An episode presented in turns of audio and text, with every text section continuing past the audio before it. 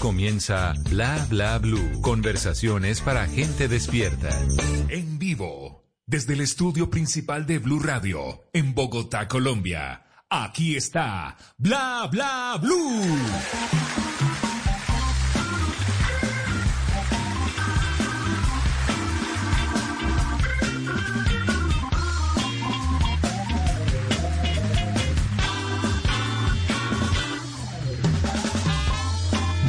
Noches, bienvenidos a Bla Bla Blue, 10 de la noche, 14 minutos, conversaciones para gente despierta. Mi nombre es Mauricio Quintero, a partir de este momento hasta la una de la mañana lo estaremos haciendo porque siempre vamos de lunes a jueves, la noche a una de la mañana.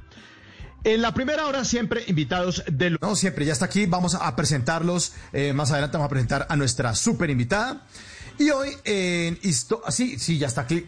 Claro, me confirma, ya está Claudia Bamón, está aquí con nosotros. Muy bien, está aquí con nosotros. Muchas gracias, Claudita, ya la vamos a presentar. Ya la vamos a presentar, Claudia. Hoy es lunes de historias que merecen ser contadas. Les tengo una hermosísima, hermosísima joven de 23 años que toca reggaetón. Ustedes eh, le pidan, además de tocar violín, guitarra y el ukelele, canta como una diosa. Esta noche es su primera entrevista. Medio de comunicación. Ella es una estrella que no ha sido descubierta.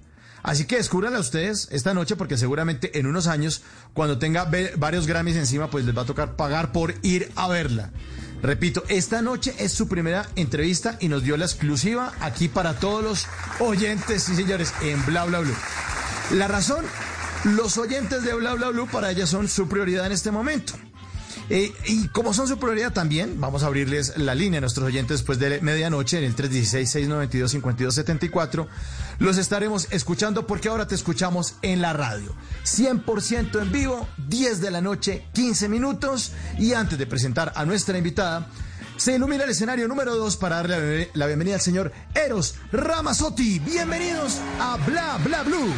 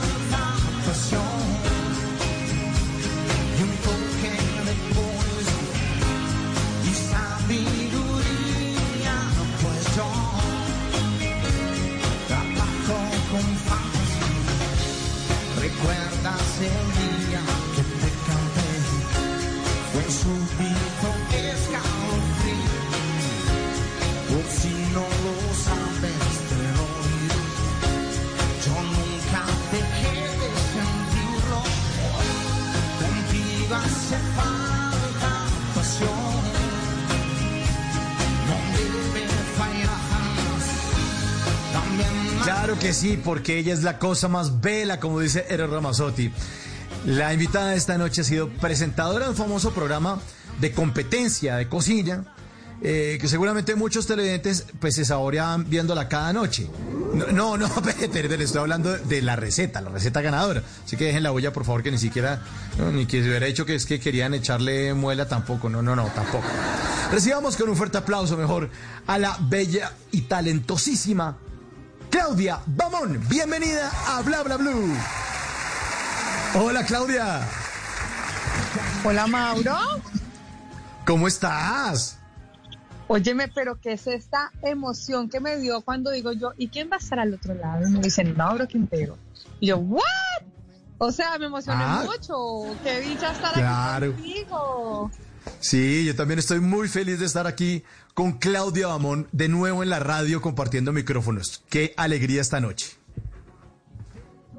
¿Cómo vas, mi Mauro lindo? ¿Cómo está toda la audiencia? Bien, está cada vez creciendo más y más y más. Estamos haciendo un plan referidos. Les decimos a los oyentes que si les gusta el programa, que se le recomienden por lo menos a 5 o 10 amigos. Y si no les gusta, pues a un buen enemigo, para que lo torturen con el programa. Entonces, nos ha funcionado. Nos ha funcionado. Contigo todo ganador. Sí, sí, sí, nos ha funcionado afortunadamente. Y con una ganadora como Claudia Bamón, pues vamos a estar en esta primera hora de programa. Claudia, eh, ¿en qué lugar del planeta se encuentra? ¿Sigue en Los Ángeles como de costumbre o no? Sigo en Los Ángeles como de costumbre, carajo. ¿Qué hacemos? Carajo. No, ya, ya, ya, gringa, se agringó, se nos agringó. No, nada que ver, todavía no aprendí a hablar. ¿En serio? ¿En serio? No, no, no, pues que yo conozco. Inglés, ¿No te habíamos contado? Sí. y yo te, oiga, yo le dije al traductor, el traductor que se vaya, hermano. Muchas gracias. Sí, ya, ya, ya se, sí, ya, ya se que se puede ir. Que pues Mauro, acá estoy, imagínate, 16 años viviendo en Los Ángeles, eh, que no parece porque al final siento que todo el tiempo estoy en Colombia, menos en pandemia. Uy, sí, esto, esto ha estado horrible, ¿no? Duro, duro, duro, duro. Este encierro ha estado complicado. Muy duro. complicado. Yo, yo creo que yo creo que cada vez que me preguntan eso, ya, yo parezco una voltearepas porque cambio de opinión cada rato. El primer mes no, todo bien, las cosas pasan por algo, de eso saliremos pronto. El segundo mes, qué cansancio, pero no perdamos la fe. El tercer mes, fue madre, porque estamos acá? Estamos en el hoyo, qué depresión. El cuarto mes, ya vamos a salir porque ya nos dijeron que salir. El quinto mes, no, ya no vamos a salir, no, ya no sé qué decir, o sea, de verdad. Sí, ya no hay nada, nada, nada que decir. Lo que sí hay que decir es que Claudia Bamón ahora anda en una iniciativa muy bonita para promover ese regreso a lo natural, cuidar la naturaleza y tener mejores formas de vida. Porque seguramente también esta pandemia nos está dando un mensaje y nos está enseñando muchas cosas, ¿no, Claudia?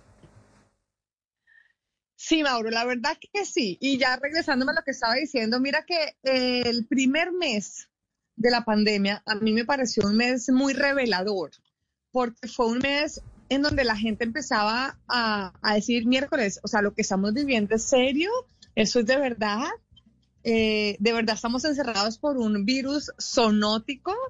¿Qué significa zoonótico? Que es un virus que viene de un animal, o sea que realmente le estamos haciendo algo al ecosistema que nos está finalmente afectando y, y, por ende, entonces estando encerrados empiezan a aparecer esa cantidad de imágenes divinas que se hicieron virales, los delfines divinos nadando por la, por la bahía de Cartagena libremente, las playas de Santa Marta limpias, cristalinas como nunca, eh, zarigüeyas caminando por las calles, ositos, bueno, mejor dicho, imágenes divinas por todos lados. Y entonces la gente que nunca se había fijado en el planeta, eh, finalmente, pues como que dijo, oiga, sí, estar encerrado es horrible y, y es darnos cuenta que finalmente la, la, naturaleza no nos, no nos necesita y que por supuesto nos Sí. está diciendo váyanse aquí que nosotros como naturaleza podemos estar felices solitos. Pero luego de un Sí, es rato, increíble. sí, pero luego de un rato nos volvemos inmunes a las noticias y cinco meses después yo hoy digo, miércoles, ¿será que cuando salgamos vamos a acordarnos de ese primer mes cuando estábamos todos amando la naturaleza y pidiéndole perdón y diciendo, ay, tenemos que hacer algo por el planeta porque mire lo que es el planeta sin nosotros encerrados? Y, y- y tengo y tengo miedo, Mauro. Y entonces, eh, y eso no, eso no viene de la pandemia, pero sí nace eh, de alguna manera un poco coyuntural, porque yo vengo trabajando ya 12 años en este tema del medio ambiente, eh, en, un, en, una, en un aprendizaje constante, porque eso es un aprendizaje todos los días. Yo no soy una gurú del medio ambiente ni más faltaba, pero me gusta el tema, me apasiona y siempre pensé que debería que ojalá yo pudiera entregarle mis ojos a muchas personas para que a través de mis ojos pudieran entender por qué pienso como pienso. Y entonces me, me, me creé un mundo que se llama Bicla, que, que ahí sí tengo que decir que fue un poco coyuntural, pero sale un mes y medio después de que, de que la pandemia nos tiene confinados y se llama Bicla. ¿Por qué? Porque Maura, a mí me dice mucha gente, qué chévere lo que usted dice, de lo que usted dice, qué bueno lo que usted promueve, qué lindos mensajes los que nos da, qué buenas invitaciones las que nos hace, pero Claudia, yo no sé por dónde empezar. Y, y es una, y es un, y es un comentario común y constante. Y lo que yo siento es que, primero, no hay que juzgar a las personas porque desconocen el tema. Por el contrario, hay que darles las herramientas para que se enamoren del tema y para, que, y, para ayudarles a, a, hacer ese cambio, a dar ese primer paso. Y entonces para eso nace Bicla, un mundo para aquellos ambientalistas que creen que no lo son, pero que yo sé que en el fondo de su corazón todos tenemos un poquitico ambientalistas porque todos queremos de alguna manera seguir en este planeta y ojalá seguir en el planeta como lo, como, como lo soñamos. Y, de ahí nace Bicla y para eso es Bicla. Claro, Claudia, y además porque si no nos toca las buenas, nos toca las malas. Porque si no, eh, eh, en, en, los episodios pasados de Bla Bla Blue, estábamos hablando acerca de, la amenaza del cambio climático y, un informe de las Naciones Unidas decía que para el año 2100 eh, la Tierra debe aumentar 4 grados y medio. O sea, hay ciudades costeras que van a tener que desaparecer porque se van a derretir los, los polos y va a subir el nivel del mar. Y la gente está todo, no, pero es chévere porque uno más calientico, de pronto se asolea uno más. No, no, no, esto es gravísimo. Esto es gravísimo. o sea, que nos va a tocar ayer, a las malas. De pronto. óyeme esto, ayer se registró la temperatura más alta de la historia en los últimos ciento y pico de años y fue en, en el Valle eh, de California, aquí en California, perdón, en el Valle de los Muertos, se llama en el Death Valley, en el Valle de los Muertos, en el Valle de los Muertos. Sí. Em, y fueron 53 grados centígrados. No. No, pero ¿quién soporta eso? Por favor, Google it. En este momento, por favor, te pido que le hagas Google, lo leas y me lo cuentes porque yo sé de la temperatura y es récord en los últimos no sé cuántos cientos, 105 años, 107 años, algo así. No tengo el dato exacto, por eso te pido, porque no tengo un computador enfrente, que le hagas Google y me cuentes. Eso es una locura. aquí está, ya no puede sí. Aquí está, Claudia. El Valle de la Muerte registra la temperatura más elevada en la historia. En 1913 registraron 56 grados. Eh, pero dicen que los expertos afirman que, esa lectura es errónea, que la verdadera es esta que usted está diciendo. Uf, sí. Es una, locura, es, es, es impensable. Yo estuve hace tres semanas, me fui a un lugar aquí en el desierto, porque con eso de, salgamos, no, busquemos un lugar para eh, olvidarnos de lo que está pasando y salgamos de la sala de la casa, que estamos aburridos y, pues gracias a eso entonces podemos ir al desierto, vámonos al desierto que allá no tenemos que usar tapabocas y nos fuimos para el desierto con los chinos y con Simón. no. No, pudimos salir de la casa, eran 116 grados Fahrenheit, que yo no sé cuánto es eso en centígrados, pero creo que son como, ay, Mauro, usted tiene ahí para una calculadorita. Pero. No, no, no, aquí estoy, no, no, no, eso es 130, 130 que estoy mirando. Porque dice la noticia, 130 Fahrenheit son 54 centígrados. Sí, eso fue lo de ayer, eso fue el récord. Lo que te estoy hablando es cuando yo estuve hace tres semanas, eran 116 grados Fahrenheit. Si me puedes decir cuánto es eso, te, ya agradezco en centígrados. Lo que te quiero decir es que si eso era 15 grados, más o menos 15 grados menos del, del récord de ayer, nosotros no podíamos salir de la casa, los ojos se nos quemaron y evidentemente nos devolvimos para la casa. es que si nosotros seguimos en un planeta como el que está en este momento, el, el cuento de que no hay planeta B, mira, sí hay planeta B. El planeta nunca se va a acabar. Nunca. El planeta es absolutamente resiliente los que no vamos a poder vivir en ese planeta que se va a ajustar a los daños que nosotros les hagamos somos nosotros. ¿A quién puede vivir a 53 grados centígrados? Pues ya hice la conversión, Claudia. En 116 grados Fahrenheit son 46.6 centígrados. 46.6. Bueno, yo me iba a morir del calor. De verdad no era chistoso. Uy, no, no, no, no. No, muy duro. y nosotros desde que vámonos para el desierto, una piscinita, ¿cuál es? O sea, esto es no, imposible. ¿qué desierto ni qué nada? Así. Oigan, es que, además, ojalá les pudiera mostrar imágenes. A mi esposo que dijo, bueno, y ya que vamos a salir, llevemos la bicicleta. ¿A ti te gusta montar en bicicleta? A mí sí. Se le derritió la llanta de la bicicleta. no puede ser. No, no, no, se no, derritió, ah. se, se fundió con el pavimento. yo no podía creer lo que estaba diciendo. O sea, le estoy contando una cosa que yo de verdad lo viví. Me senté cinco minutos en la piscina el primer día que llegué. Saqué el bronceador. me puse en las piernas bronceador. Cinco minutos después me ahogué en la piscina. La piscina parecía un caldo. Me salí de la piscina y el bronceador, el plástico del bronceador, se había derretido y se había salido todo el bloqueador. No, no, no, qué cosa tan absurda. Sí, no, no, no. Tenemos que ser conscientes. O sea, cuando ya pasan este tipo de cosas, uno dice, bueno, o a las buenas o a las malas. Entonces, de eso se trata Bicla. hacer algo. Bicla, bicla.co, ¿no? Ahí puede uno mirar toda la información. Bicla.co. Y mira, eso es un, eso es un espacio eh, en donde yo invito a la gente a que, a que hable, a que dialogue, a que nos cuenten cosas, a que además nos cuenten proyectos. Mira, a mí, yo, toda, yo creo que yo nací con un alma generosa y lo digo con todo el orgullo del mundo.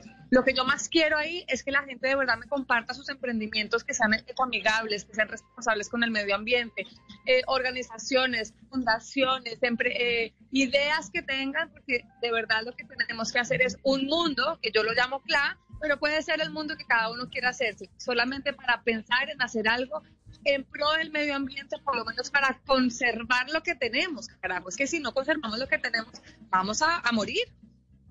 No estamos jodidos, sí. No, y no somos conscientes, no somos pasan pandemias. En este fin de semana vi en las noticias, entonces ya en el Mediterráneo, en el mar, están sacando ya mascarillas y sale, mueven una mascarilla del mar y debajo se mueve un pulpo. Entonces estamos contaminando a los animales, están llegando todos los guantes que nos pusimos para no infectarnos, todas las mascarillas ya están en los océanos. O sea, una delicia, una delicia.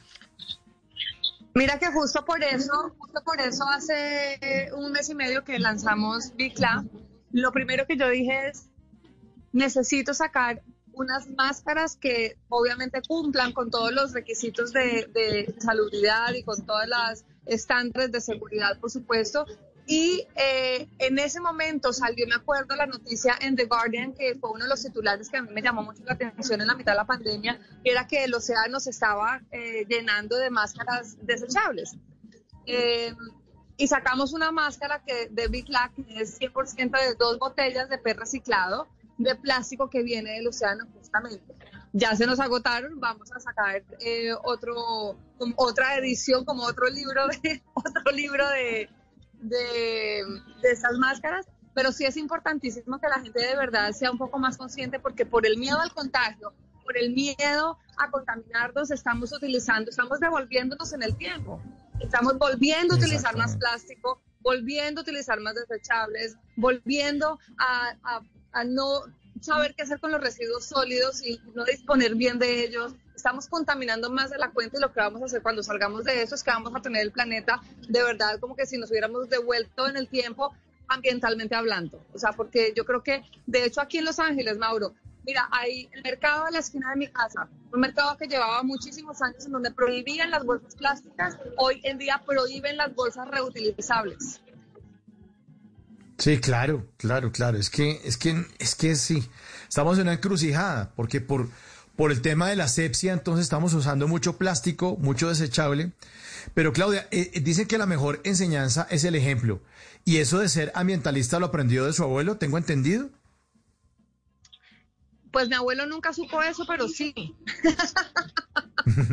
pero sí era ambientalista. No, porque la verdad es que la verdad es que pues mi abuelo creció en un ambiente absolutamente natural y, y aunque él nunca supo que fue mi mayor eh, ambientalista y mi mayor ejemplo, pues lo fue, ¿me entiendes? Él nunca supo que era ser un ambientalista, yo creo. Él era, eh, pues no puedo decir que un campesino, pero vivía como un campesino y, y amó la tierra durante todos sus 91 años de vida y fue un gran ejemplo para mí, definitivamente.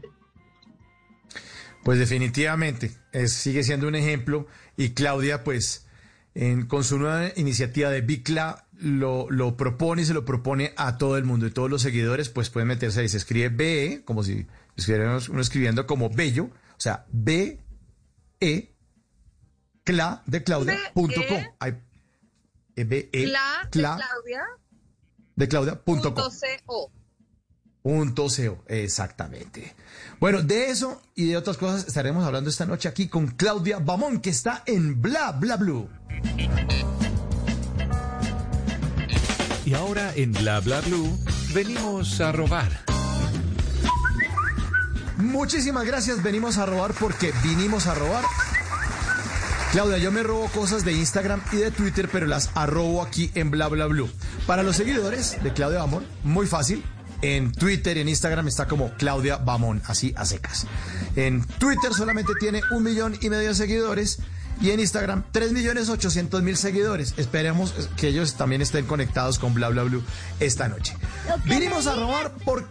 Ah, eso, pelado, cuidado. Lo que le digas es mentira.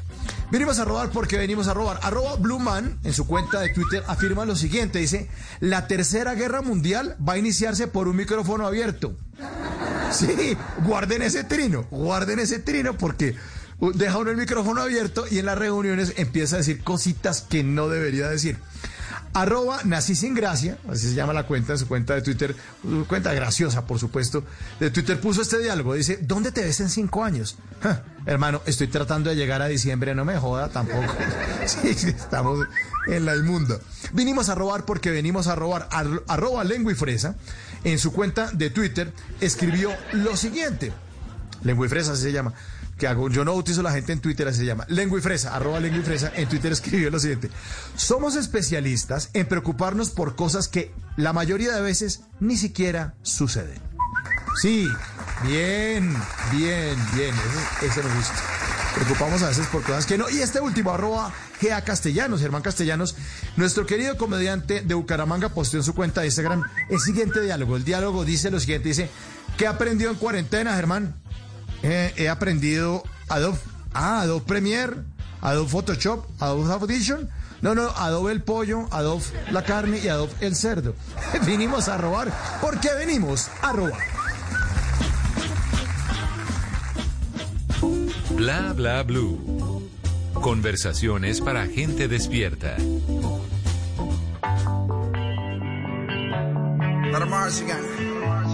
Welcome to the paradise. Cuatro abrazos y un café. Apenas me desperté y al mirarte recordé que ya todo lo encontré en tu mano. En mi mano. 10 de la noche, 36 minutos. Calma, con calma vamos para la playa. Y estamos esta noche con Claudia Bamón aquí en Bla Bla Blue. Claudia, eh, la vimos también en la playa, no en esos calores tan tremendos como el Valle de la Muerte, pero sí en unas playas hermosas con los vestidos de baño también espectaculares. ¿Eso fue cuándo? ¿Cuándo se tomó esas fotografías?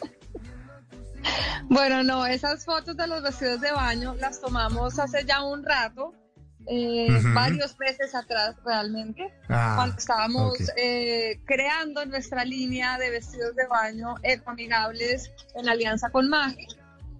Eh, de hecho, salían más o menos como en mayo, abril, pero por la pandemia los corrimos, obviamente, y acabamos de lanzarlos y estamos súper contentos. Son unas imágenes que las vimos aquí cuando no había tanto calor.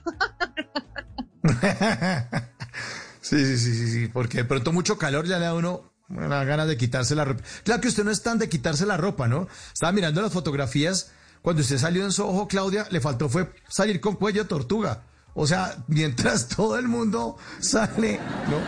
Todas las mujeres, usted salió bastante, bastante discreta cuando le tocó salir en Soho. Cuando, primero que todo no me tocó salir, pero hemos, ¿cuáles viste? ah, unas que eran súper discretas, y es que Claudia, Soho, y no, súper normal, o sea, todo el mundo mostrando, y, eh, ¿no? Como normalita. ¿O será que salió en varias ediciones y yo me, y no vi las que eran? Salí, no, pero no, nunca, nunca fue como, no, Mostrona. de acuerdo, o sea, sí, sí, sí era medio Madre Teresa de Calcuta al lado de muchas, pero no, pero sí, No, yo no. Pero yo, yo dije que eran feas las fotos. Yo, vea cómo son ustedes las no, mujeres. No, yo dije no, que eran no, estás diciendo que no. feas, sino que, sino que ah, bueno. solamente acordarme que cuando las sacamos, eh, cualquiera que haya sido, porque salí creo que dos veces, si no estoy mal, y las dos veces siempre era como una angustia. Yo solamente pensaba en mi papá qué va a decir, mis hermanos me van a matar, mi abuelito se va a morir. y, y, sí, se murieron. ay, ay, ay. Claudia, pero, pero um, hablemos un poco de eso, de la familia, hablemos un poco de cómo fue su infancia, al lado de su hermano. ¿Qué, qué recuerdos tiene de esa época? Ay, pues madre, mi infancia fue tan rica, Mauro. O sea, de verdad, yo cuando pienso en mi infancia digo, de verdad que la gente tiene que envidiarme porque mi infancia fue una machera, una delicia en la finca con los amigos, descalza por las calles de Neiva, pasando bueno, eh, llena de familia. No sé, como que siento que mi infancia, yo siempre que pienso en mi infancia digo yo, yo sé que mis hijos han tenido una infancia muy linda, pero ojalá ellos hubieran podido vivir lo que yo viví. Esa libertad, ese, ese, ese, ah, esa libertad. yo no sé, era tan, era tan inocente, ya sabes, como que hoy en día siento que los niños, a pesar de su edad y de su inocencia también, entre comillas, pues no es tanto, tienen mucha información, tienen una cantidad de, de información al alcance de la mano que yo quisiera que no tuvieran, por más de, yo creo que soy una mamá muy protectora con ellos en eso, pero, pero mi infancia fue una infancia muy linda. Siempre súper amiga de mi hermano mayor, aunque peleamos también, obviamente, como todos los hermanos, pero, pero mi infancia fue una infancia muy linda. Mi hermano mayor fue una persona muy importante en mi vida, en, en mi infancia y mi adolescencia, todavía por supuesto, pero hablando de esa época, era quien me protegía a toda hora y en todo lugar. Ya sabes, como que me encantó tenerlo a él siempre. Hermano mayor. Hermano mayor, los hermanos mayores son lo máximo. Ah, porque uno va detrás y además a ellos los vacian primero que a uno. Entonces eso no, es tan grave. Eso es una cosa buenísima. Y van abriendo en el campo y le enseñan a uno cosas. sí, los hermanos mayores son lo máximo. Pero, Claudia, yo siempre le he visto a usted desde que la conozco. Siempre usted sea positiva, sonríe, usted siempre está alegre. Siempre está alegre. O sea, siempre está muerta la risa. Y yo creo que por eso es que le va tan bien. Además, porque, porque irradia esa buena energía y uno siempre la ha visto como una estrella. Pero usted ha tenido momentos difíciles como temas como la muerte de su padre también. Claro, no, pues soy un ser humano al final. Soy, sí debo decir que tengo una personalidad, una personalidad muy alegre, más no quiere decir, Mauro, que no tenga los momentos de tristeza, de nostalgia, de, angustia. Incluso he sufrido de depresión cuando tuve mi segundo hijo. Tuve un episodio de depresión que ya lo he contado en algunas oportunidades, 10 meses muy mal. Y a veces creo que cuando uno tiene esas personalidades tan explosivas como de tantos picos arriba, que es la mía, pues también esos picos se regresan y tienes unos picos muy profundos. Pero como todo en la vida, o sea, uno sale de todo y, uno tiene que ponerle ese lado positivo y uno tiene, yo por ejemplo, siento que, que, que mi sonrisa, que es una herencia incluso justo de mi padre, que, del que ahorita les voy a hablar, pues ha sido una de las mayores, de las mejores herencias que me han dado, porque sí eso me ayuda muchísimo a mí soy una persona muy sensible, soy muy llorona, eh, me afecta mucho lo que le pasa al planeta, hablando del planeta, me afecta mucho lo que pasa en nuestro país en este momento. Fíjate, llevo tres días que de verdad, justo hace, antes de hablar contigo, estaba escribiendo en mi Instagram. Llevo tres días en donde no me dan ganas ni de hablar, ¿sabes, Mauro? Porque, me afecta demasiado lo que pasa en el país y cuando uno quiere eh, usar su voz y dar su voz por las causas que realmente valen la pena, también te agotas, te agobias, te cansas, eh, te abrumas con tanta información y a veces es importante callarlo, por lo menos para mí. Y, y entonces por ser personaje público, callarlo también es malo. Entonces, pero claro, entonces, ¿por qué no habla cuando tiene que hablar? Entonces, ¿por qué ahora que hubo esa masacre, entonces, ¿por qué entonces no está hablando? ¿Por qué entonces no lo está defendiendo? ¿Por qué no está poniendo su posición? pues madre, porque también estoy afectada y también me quiero quedar callada porque es que también quiero llorarla. Entonces, eh, soy un ser humano normal, común y corriente. Y, y lo de mi papá, pues que es una, uno, de mis episodios más dolorosos de mi vida, por supuesto, pues me ha afectado, Mauro, pero siento yo que, que yo no sé de dónde he sacado fuerza y, y, quizás él es el que me ha mandado esa fuerza. Y aunque lloro, como digo yo, día de por medio, me he hecho mis buenas lloradas, si no son todos los días, porque me hace una terrible falta, creo que ha sido también una cosa muy bonita que me ha, que me ha puesto la vida eh, en el camino y, es entender y aprender a aceptar pues el ciclo de la vida, ¿no? Como es, la ley de la vida. Y quedan Samuel y Luca también, entonces, eh, que ya va en, el ADN también del papá, pero también las enseñanzas, la alegría, la sonrisa, eh, esas, esas cosas que uno hace para no dejar que, que, que, que desaparezca del todo esa persona que uno tanto quiso. Es como una forma de perpetuarlo, ¿no? O sea, Samuel y Luca, quédense con esta herencia, mire, su abuelo era así y así vamos a seguir siendo nosotros, ¿no? No, y aparte de todo, yo creo que, mira, aprovecho este momento para decirles, yo, hay muchas personas, cuando, cuando uno no vive esto, eh, no lo piensa tanto, no piensa en cuántas personas en este momento pueden estar perdiendo a su padre o a su madre o a un hijo o, a su esposo eh, o a su mejor amigo. Y, y, a raíz de lo de mi papá, digamos que como terapia, eh, a mí me gusta escribir mucho y, creo que las redes sociales han sido un gran vehículo para, para para desfogar un poco ese sentimiento.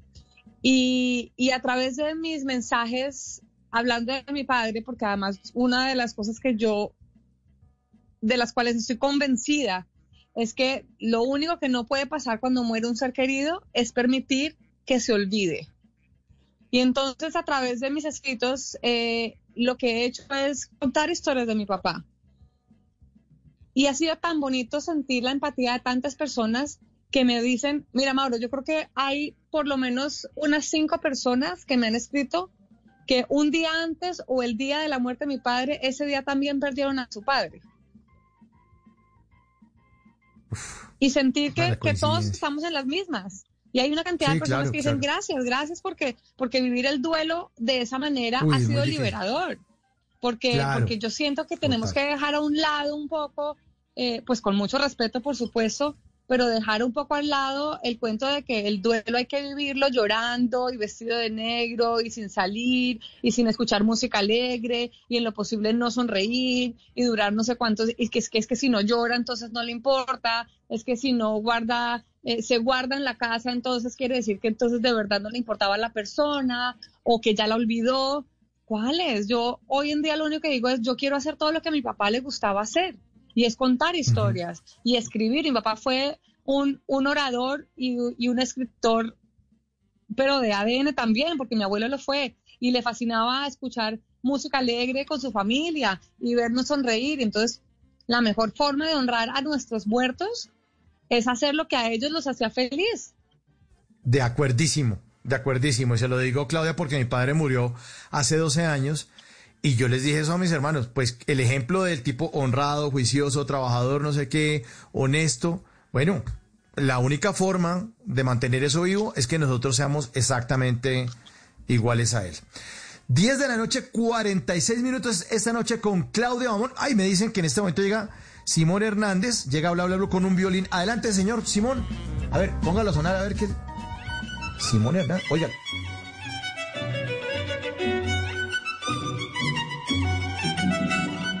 En los conciertos corría, brincaba, retorcía su cuerpo hasta límites insospechados. Todo esto mientras tocaba su instrumento, al que a pesar de quedarle solamente una cuerda, lograba arrancarle unos sonidos absolutamente fantásticos. El público que acudía en masa a todos sus conciertos no daba crédito a lo que veía y escuchaba. Los hombres aplaudían y las mujeres se desmayaban. Todos parecían quedar extasiados ante su magistral música y su capacidad artística.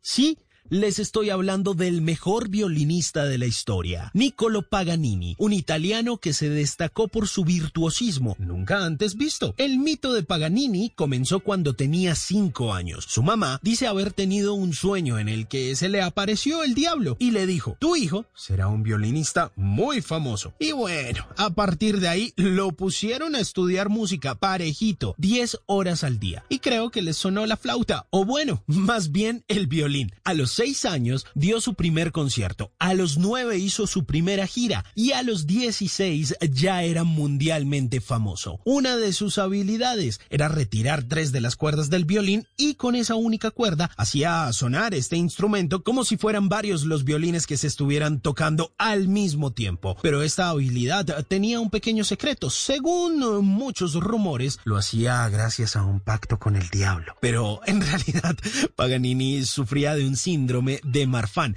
una enfermedad que afecta al tejido conectivo y que quien lo padece tiene largas y flexibles extremidades, cosa que lo hizo talentoso e inolvidable. Y ya que estamos hablando de violinistas, pues hoy lunes en Bla Bla Blue tendremos una historia de esas que vale la pena que sean contadas. Hablaremos con Joelis Camargo, una mujer llena de talento que no solo toca el violín, sino la guitarra, el ukelele y además canta como una diosa. Nos deleitará con su talento a de las 11 de la noche. Por el momento y para antojarlos, ¿qué tal este vallenato interpretado por Jorelis Camargo, nuestra invitada, pero eso sí, con un violín?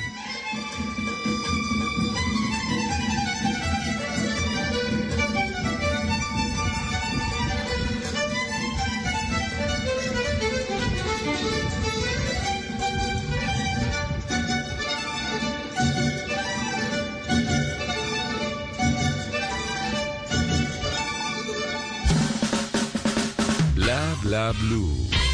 Conversaciones para gente despierta.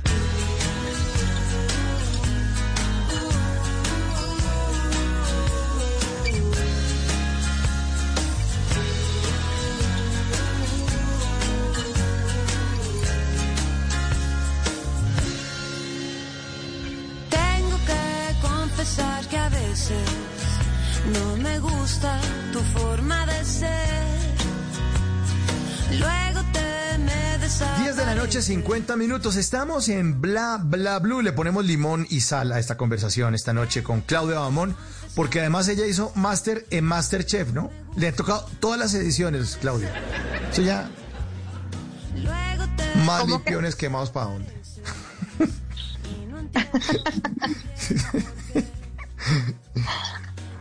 Pero ¿cómo así que me han tocado todas las ediciones? Pues claro que me han tocado todas porque eso, porque eso es mío. Ah, por eso.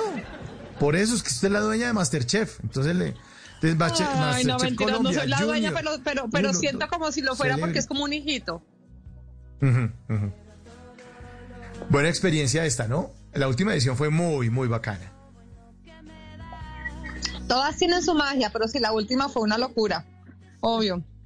Ese, estos personajes que tuvimos, todos de verdad con un talento increíble, pero además qué buen parche. Es que yo lo que a mí lo que me pasa con Masterchef es que yo la parcho, o sea, yo paso bueno. Yo, yo no sé si yo aprendo a cocinar, quizás no, pero, pero paso bueno. Ah, Claudio. O sea, aquí, aquí estuvieron Peter Albeiro, han estado aquí en Bla Bla Blue, estuvo Hassam, Adriana Lucía, y todos nos cuentan su paso por Master, Masterchef y sí, les cambió la vida. Fue bien, bien importante. ¿Y Además, la estrategia de Peter Albeiro. máximo, ¿sí o qué? Que usted lo máximo, es que quién va a decir una cosa distinta, el que es que diga una cosa distinta lo sacamos del aire, punto. Sí, porque está aquí, yo el director de este programa. Sí, que no, no mentiras. No, Clau, pero ¿cómo pasa usted No, yo de lo ser un- sea, Peter Albeiro, No, claro. aparte de todo, ¿sabes? Que, que a pesar de que son eh, celebridades famosos, que la gente se imagina que porque yo también soy una persona reconocida en Colombia, famosa, o como me quieran poner el título que sea, pues imaginan que todos nos conocemos y que y pues que es normal. No, ellos llegan allá y yo me emociono de verdad como si yo estuviera conociendo de verdad a un famoso en mi vida y además después me siento súper honrada de poder ser amiga de ellos, eh, de conocerlos como seres humanos. Es que es demasiado lindo, o sea, de verdad, siempre les agradezco porque, carajo, pasar por Masterchef no es fácil. No, es no cero fácil, fácil. No es fácil. Me parece que son unos Ellos nos han dicho eso. Ellos nos han dicho eso. La estrategia de Peter Albeiro fue lo máximo, haciéndose el idiota y, y pidiéndoles a los, a los chefs del hotel donde estaba quedando que le enseñaran a cocinar de noche y haciéndose el idiota para no mostrarse, o sea, se camufló y después cuando ya al final empezó a apretar y a mostrar la casta. Buenísimo, pero quería preguntar, Claudia, ¿cómo hace una estudiante de arquitectura eh, para llegar a la televisión? O sea, es que ese, ese salto cuántico, ¿cómo fue? No, yo tampoco sé. ¿A quién le pregunto? Yo, me a pongo, yo me esposo, pongo a páseme a pensar y yo a veces ni sé, yo, yo creo que se equivocaron. Pero, pero, ¿Qué tal pero me esto? hicieron un favorzote. Paso demasiado Total. bueno. Yo trabajaba Total, como total. arquitecta para el canal RCN, curiosamente. Pues no para el canal per se, yo trabajaba con Felipe Sanín en su empresa Claro, de escenografía. Y en el año 2001 yo estaba haciendo, digamos que hacía parte del montaje, el diseño y el montaje de escenografía del reinado, cuando ganó la primera reina negra de Colombia, Vanessa Alexandra Sí. Mendoza. Yo estaba yo esa noche haciendo radio ahí. Esa esa noche ajena. estaba ahí. Sí, quedó divino en la escenografía. Quedó espectacular. ¿Tú estabas Espectacular. ahí? Yo transmití ese reinado, me tocó. Y además me sentía muy feliz porque por ¿Viste? primera vez. Bueno, marcamos por, historia. por primeras. Sí, por primera vez había una mujer negra, porque tengo que decirle así, una mujer afro, que era la señorita Colombia, además que me parece espectacular. Y muy lindo, sí, la escenografía de ese reinado estuvo muy, muy, muy bonita. Bueno, pues entonces yo hice parte de ese equipo. Y entonces en ese, en ese evento, digamos, durante todo ese mes, porque me acuerdo que era un mes completo, me propuso Gabriel Reyes, que era el presidente del canal RCN, que fuera al canal. Me hizo ahí, como digo yo, me hizo, me hizo conejo porque yo pensé que iba a hacer alguna otra escenografía. Y me dijo, no, usted vino a hacer un casting. Hice un muy mal casting seguramente, pero, eh, pero me dijo, ¿tienes madera? y yo le dije, ok, listo. Y, y a punta, no sé, a prueba y error, eh, he aprendido. Ahí voy. Yo digo que esta, esta vaina nunca se termina de aprender. Es un aprendizaje Sí. constante. Me fascina, lo disfruto, me la gozo. Eh, y hoy en día de verdad lo agradezco demasiado. Siempre digo que, que si ese fue un error de Gabriel Reyes, eh, pues, pues yo lo agradezco. Esos errores también se agradecen. Soy muy agradecidísima con Gabriel porque él fue el que me, el que me dio, digamos, esa primera oportunidad. Y siempre, sea lo que sea, en donde el señor Gabriel Reyes se encuentra, siempre le, siempre le digo gracias, gracias. Y cada vez que me sale algo nuevo, así no sea con Sí. él, siempre le digo Ujú. gracias. Aquí estoy por ti. Gracias por haber creído en mí. Total, total, total. Así debe ser porque uno, en serio, hay gente que uno le, le abre la puerta y uno, o sea, es, y es un solo chance, ¿no? Y de ahí salen otros y otros y otros y otros, como conocer al marido, por ejemplo, por poner un ejemplo, conocer a un Simón Brand, ¿no? Pues por también, ejemplo, también salió de No, mira, por si, ejemplo. pone, por- si uno pone, se pone a, a- a, digamos, como hacer como toda la vuelta es, si yo no hubiera, si Gabriel no me hubiera dado la oportunidad, si no hubiera creído en mí, si yo no hubiera trabajado en el noticiero, pues ya, ya nunca hubiera llegado al noticiero a invitarme a un video, por lo tanto nunca hubiera llegado a ese video en donde Simón era el, director y nunca pues lo hubiera conocido.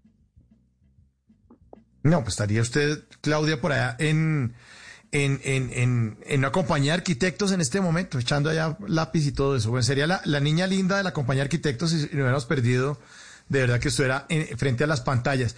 Pero cuando llegó usted, no la confundieron y no había esa confusión con, venga, ¿cuál es, qué es Claudia Bamón y cuál es que es Joana Bamón? Que es que no me acuerdo. La gente como a veces vive despistada. ¿Nunca le pasó eso? En esa época no, porque Joana es mucho menor que yo. Entonces, en esa época, Joana todavía no existía en el mundo de la fama. Pero Ajá. más adelante, cuando Joana, cuando Joana empieza a ser famosa, eh, me yo me acuerdo que yo a Joana la conocí en la Mega. Sí, sí, sí. Y puede que tú hayas estado ahí. Yo no sé si tú estabas ahí, Yo pero yo ahí. me acuerdo que yo, Yo conocí ahí, a Joana en la Mega, porque si no estoy mal, Joana fue Miss Yuca. Eso todavía existe. Sí, fue Miss Yuca. Sí, sí, sí. Creo que todavía existe, sí. Fue Miss Yuca, que era el reinado de la niña linda de, de- de los colegios. Claro. Y entonces imagínate, ella estaba en el colegio, yo ya estaba trabajando, eh, y Alejo Villalobos la llevó y se hizo, primero pues se hizo famoso, digamos, en radio, gracias a Miss Ujú. Yuca, y luego centro de la televisión, y cuando yo ya estoy acá en Los Ángeles, estamos hablando de tiempo después, ella empezó a salir con Cabas, ay, con me acuerdo. Sí, sí, sí, con Cabas. Sí, Ok. pues tienen un hijo. Y ahí me Tiene un empezaron a, y ahí me empezaron como a, a decir Joana, y yo no entendía por qué me decían Joana. Cuando iba a Colombia me decían Joana, y yo, pero, Joana, no, pero se claro. les olvidó mi nombre. Yo soy. Claudia. ya me olvidaron tan rápido. y yo no entendía quién era Joana. Eh, y hoy en día obviamente ya sé y la admiro un montón, o sea, me parece que es una vieja muy berraca, Es una dura. que ha hecho unas cosas Dura. demasiado chéveres eh, con todas sus labores en las cárceles de Colombia, con las mujeres en las cárceles de Colombia, me parece una tenaz, o sea, me parece una dura. Pues yo no sé, seguramente Pero, algo tiene. Y siempre me gusta aclararlo Sí. porque, porque. No son porque primas, ni nada. No, a mí me dicen, hasta me regaña la gente, Claudia, ¿usted por qué no? ¿Usted por qué habla de sus hermanos y nunca habla de su hermana? Y yo no, pues porque es que mi hermana. Pues de sí, su hermana, no, ya no la chantaron. Entonces, aclaro, me cae bien, es súper querida, me parece una berraca, me parece que hace unas cosas espectaculares con la- en la cárcel, con su fundación, con su organización, pero no somos hermanas. Ay, qué maravilla eso. Pues yo creo que algo de tener el apellido Bamón, porque ambas, Claudia y Joana, unas duras. Y recomendarles a todos los oyentes de Bla Bla Blue, entonces, bicla.co, lo nuevo de Claudia Bamón, una iniciativa que promueve regresar a lo natural, a cuidar la naturaleza y a tener unos, unas mejores formas de vida. Pues Claudia, muchas gracias por habernos acompañado esta noche aquí en Bla Bla Blue. Siempre bienvenida. Cuando quiera echar carreta, está aburrida allá en Los Ángeles, nos conectamos y hablamos aquí en Bla Bla Blue cuando Ay, quiera. Mauro, pero qué hit. Eso me parece lo máximo. De una, hagámosle. Pues cuando quieras, yo de verdad súper, súper, súper conectada. Ya sabes que soy para las que sea. Lo y a los oyentes, digas, un pégalo, abrazo, pégalo, quédense ahí. Y como dice Mauro, díganle a 10 más y que los 10 más les digan a otros 10 más. Eh, qué gran programa, de verdad. Cuando empezaste el programa dijiste, no, que ibas hasta la una de la mañana, me dio miedo y todo. Y dije, yo, ves, hace No, rato no, tres horas de radio. Pero qué bueno.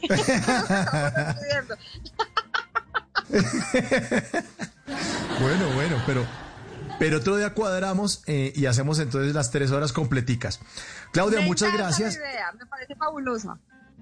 Y le mando un abrazo, un abrazo muy cálido. No, cálido no, porque ya tiene suficiente. Un abrazo frío de Colombia, porque ya tiene suficiente Ay, con el calor allá en el Valle de la Muerte. Gracias. Bueno, mi Mauro, Y un beso muy grande. Un beso muy grande para Claudia y la despido con esta canción muy, muy, muy bonita que tiene sabor aquí latino que se llama Chocolate a propósito de este Masterchef. Ella es Claudia Amón en Bla Bla Blue. Muchas gracias.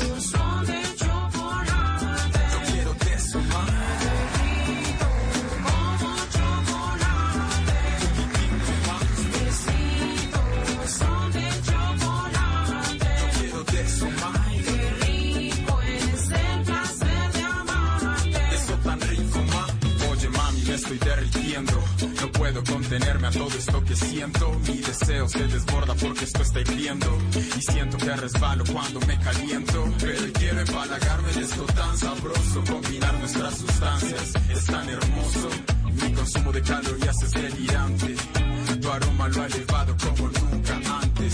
Sabes que pudiste dar la torta al resto. 11 de la noche, un minuto. Vienen voces y sonidos y continuamos con Bla Bla Blue. Vienen historias que merecen ser contadas. La primera entrevista en un medio de comunicación de una mujer que estoy totalmente seguro de que va a estar allá muy cerquita a Claudia Bamón, pero recibiendo un Grammy. Ya regresamos. Esto es Bla Bla Blue.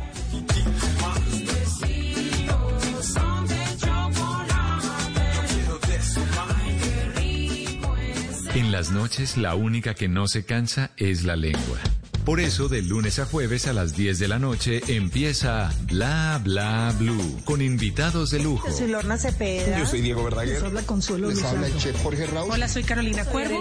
la reina de la música popular. Yo soy Adriana Lucía. Yo soy Tato Devia. Blue, vamos a echar entonces el pote y el Con buena música, con historias que merecen ser contadas, con expertos en esos temas que desde nuestra casa tanto nos inquietan y con las llamadas de los oyentes que quieran hacer parte de este espacio de conversaciones para gente despierta. Bla bla blue. De 10 de la noche a 1 de la mañana. Bla bla blue. Con María Macausla, Simón Hernández y Mauricio Quintero. Bla bla blue. Porque ahora te escuchamos en la radio.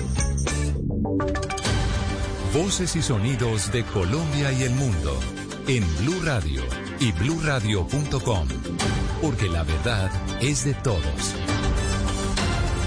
Son las 11 de la noche y dos minutos. Soy Javier Segura y se hace una actualización de las noticias más importantes de Colombia y el mundo en Blue Radio y bluradio.com. La alcaldesa encargada de Armenia, Claudia Rivera, advirtió que se vienen seis semanas difíciles por la posibilidad de expansión del coronavirus. En actualidad, la capital quindiana registra 12 personas fallecidas por COVID-19 y 210 casos activos. Informa Nelson Murillo.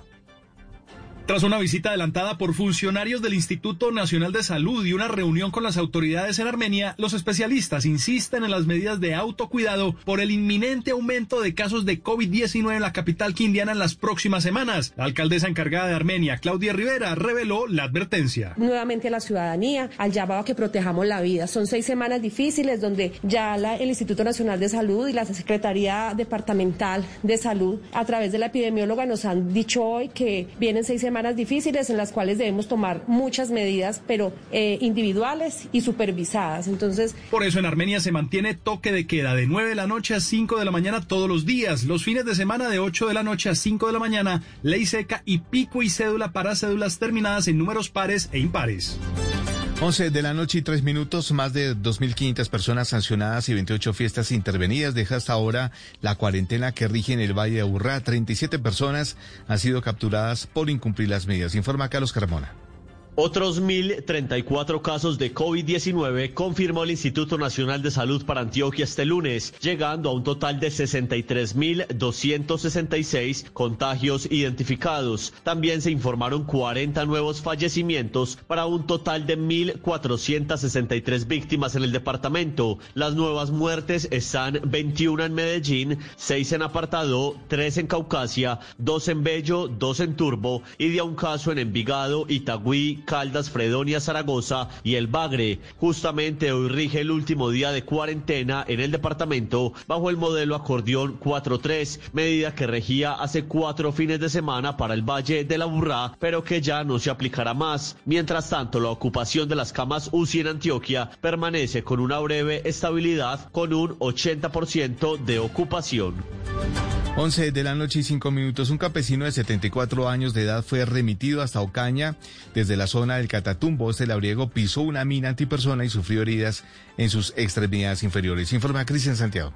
Hasta Ocaña fue remitido Carmen Emiro Pedrosa Ballesteros de 74 años de edad para recibir atención médica de mayor complejidad. Según se conoció por parte de la Personería y la Defensoría del Pueblo, Pedrosa Ballesteros cayó en un campo minado en momentos en que caminaba por una de las vías con destino a su finca. La explosión le causó heridas de consideración al punto de que fue necesario amputarle su pie derecho. Este hecho sucedió en la vereda Vegas de Oriente del municipio de Teorama en la zona del Catatumbo, en donde hay preocupación entre las comunidades ante el aumento de casos, pues los grupos insurgentes han sembrado minas antipersona en su lucha de territorios con los demás grupos que operan en el Catatumbo. Noticias contra reloj en Blue Radio. Y cuando ya son las 11 de la noche y 6 minutos, la noticia en desarrollo, el senador izquierdista y exaspirante a la Casa Blanca, Bernie Sanders, advirtió este lunes a sus seguidores que si no votan por el candidato demócrata Joe Biden, todo el progreso hecho por su movimiento estaría en riesgo. La cifra, la tasa representativa del mercado para mañana martes será de 3.783 pesos con 15 centavos. Y seguimos atentos al desarrollo de las investigaciones que adelantan las autoridades judiciales en Samaniego, Nariño y en Cali, en donde en los últimos días asesinaron a unas 13 personas. La ampliación de esas y otras noticias encuéntralas en blurradio.com. Los dejamos con Bla Bla Blue, conversaciones para gente despierta. El mundo nos está dando una oportunidad para transformarnos, evolucionar la forma de trabajar, de compartir y hasta de celebrar. Con valentía enfrentaremos la realidad de una forma diferente, porque transformarse es la nueva alternativa. Blue Radio. Si es humor, humor. Hombre, ¿por qué ustedes los viejitos se bajan las gafas para poder ver, hombre? ¿Por qué? No, en serio. Si es opinión, Ocho jóvenes. Súmelos a los cinco que fueron asesinados la semana pasada en un cañaduzal en el Valle del Cauca. Y preocupante que vuelvan a empezar las masacres en Colombia, muy grave. No pueden seguir muriendo colombianos por la guerra del narcotráfico. Y una preguntita final, ¿en dónde está el fiscal general de la Nación? Oiga, sí, don Felipe. Doctor Barbosa. Porque no lo hemos visto ni en el caso de El Valle ni en el caso de Nariño. Voz Populi. Espero, ¿qué quiere Otto? ¿Qué quiere Otto? Sí, que quiere hacer un poema. A ver, ¿cuál es el poema? ¿Un poema del doctor Uribe? A ver, ¿cuál? A ver. Por favor. No importa lo que ocurra, no importa el lugar. Yo siempre le he hecho la culpa a las juventudes de la FARC. De lunes a viernes desde las 4 de la tarde. Si es opinión y humor, está en Blue Radio, la nueva alternativa. Dígale no a las noticias falsas. Evite los medios anónimos e irresponsables. En tiempos de emergencias y de incertidumbre, es fundamental la información verificada y confiable. Los medios de comunicación formalmente establecidos, por su profesionalismo y responsabilidad, son el antídoto más eficaz contra las noticias falsas y la desinformación. Infórmese por la radio y la televisión a toda hora con los rostros y las voces que usted conoce y confía. Fue un mensaje de la Asociación Internacional de Radiodifusión, AIR. En las noches la única que no se cansa es la lengua. Por eso, de lunes a jueves a las 10 de la noche empieza Bla Bla Blue con invitados de lujo. Yo soy Lorna Cepeda. Yo soy Diego Verdaguer. Les habla Consuelo Les habla el chef Jorge Raúl. Hola, soy Carolina Cuervo. Senau, la reina de la música popular. Yo soy Adriana Lucía. Yo soy Tato de ella. Blue, vamos a echar entonces el pote y el Con petaco. buena música, con historias que merecen ser contadas, con expertos en esos temas que desde nuestra casa tanto nos inquietan y con las llamadas de los oyentes que quieran hacer parte de este espacio de conversaciones para gente despierta. Bla bla blue. De 10 de la noche a 1 de la mañana. Bla bla blue. Con María Macausla, Simón Hernández y Mauricio Quintero. Bla bla blue. Porque ahora te escuchamos en la radio.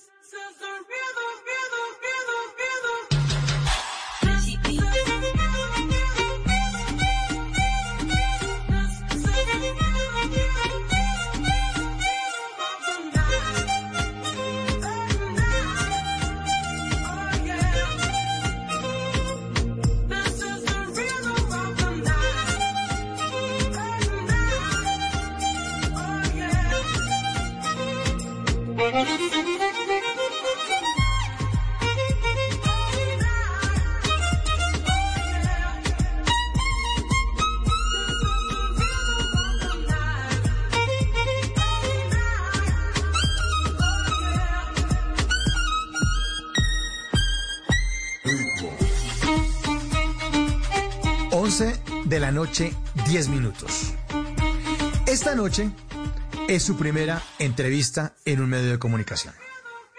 Ella, la que toca el violín, es una hermosa joven de 23 años que toca reggaetón, vallenato o el ritmo que ustedes le pidan. Además de violín, toca guitarra, toca el ukelele y canta como una diosa.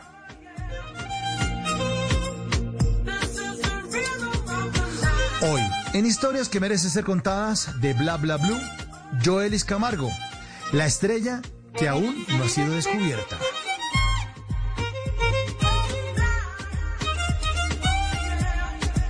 Así que descúbrala usted mismo, querido oyente, esta noche, descúbrala, porque seguramente en un par de años, cuando tenga varios Grammys encima, le va a tocar pagar por ir a verla. Bienvenidos.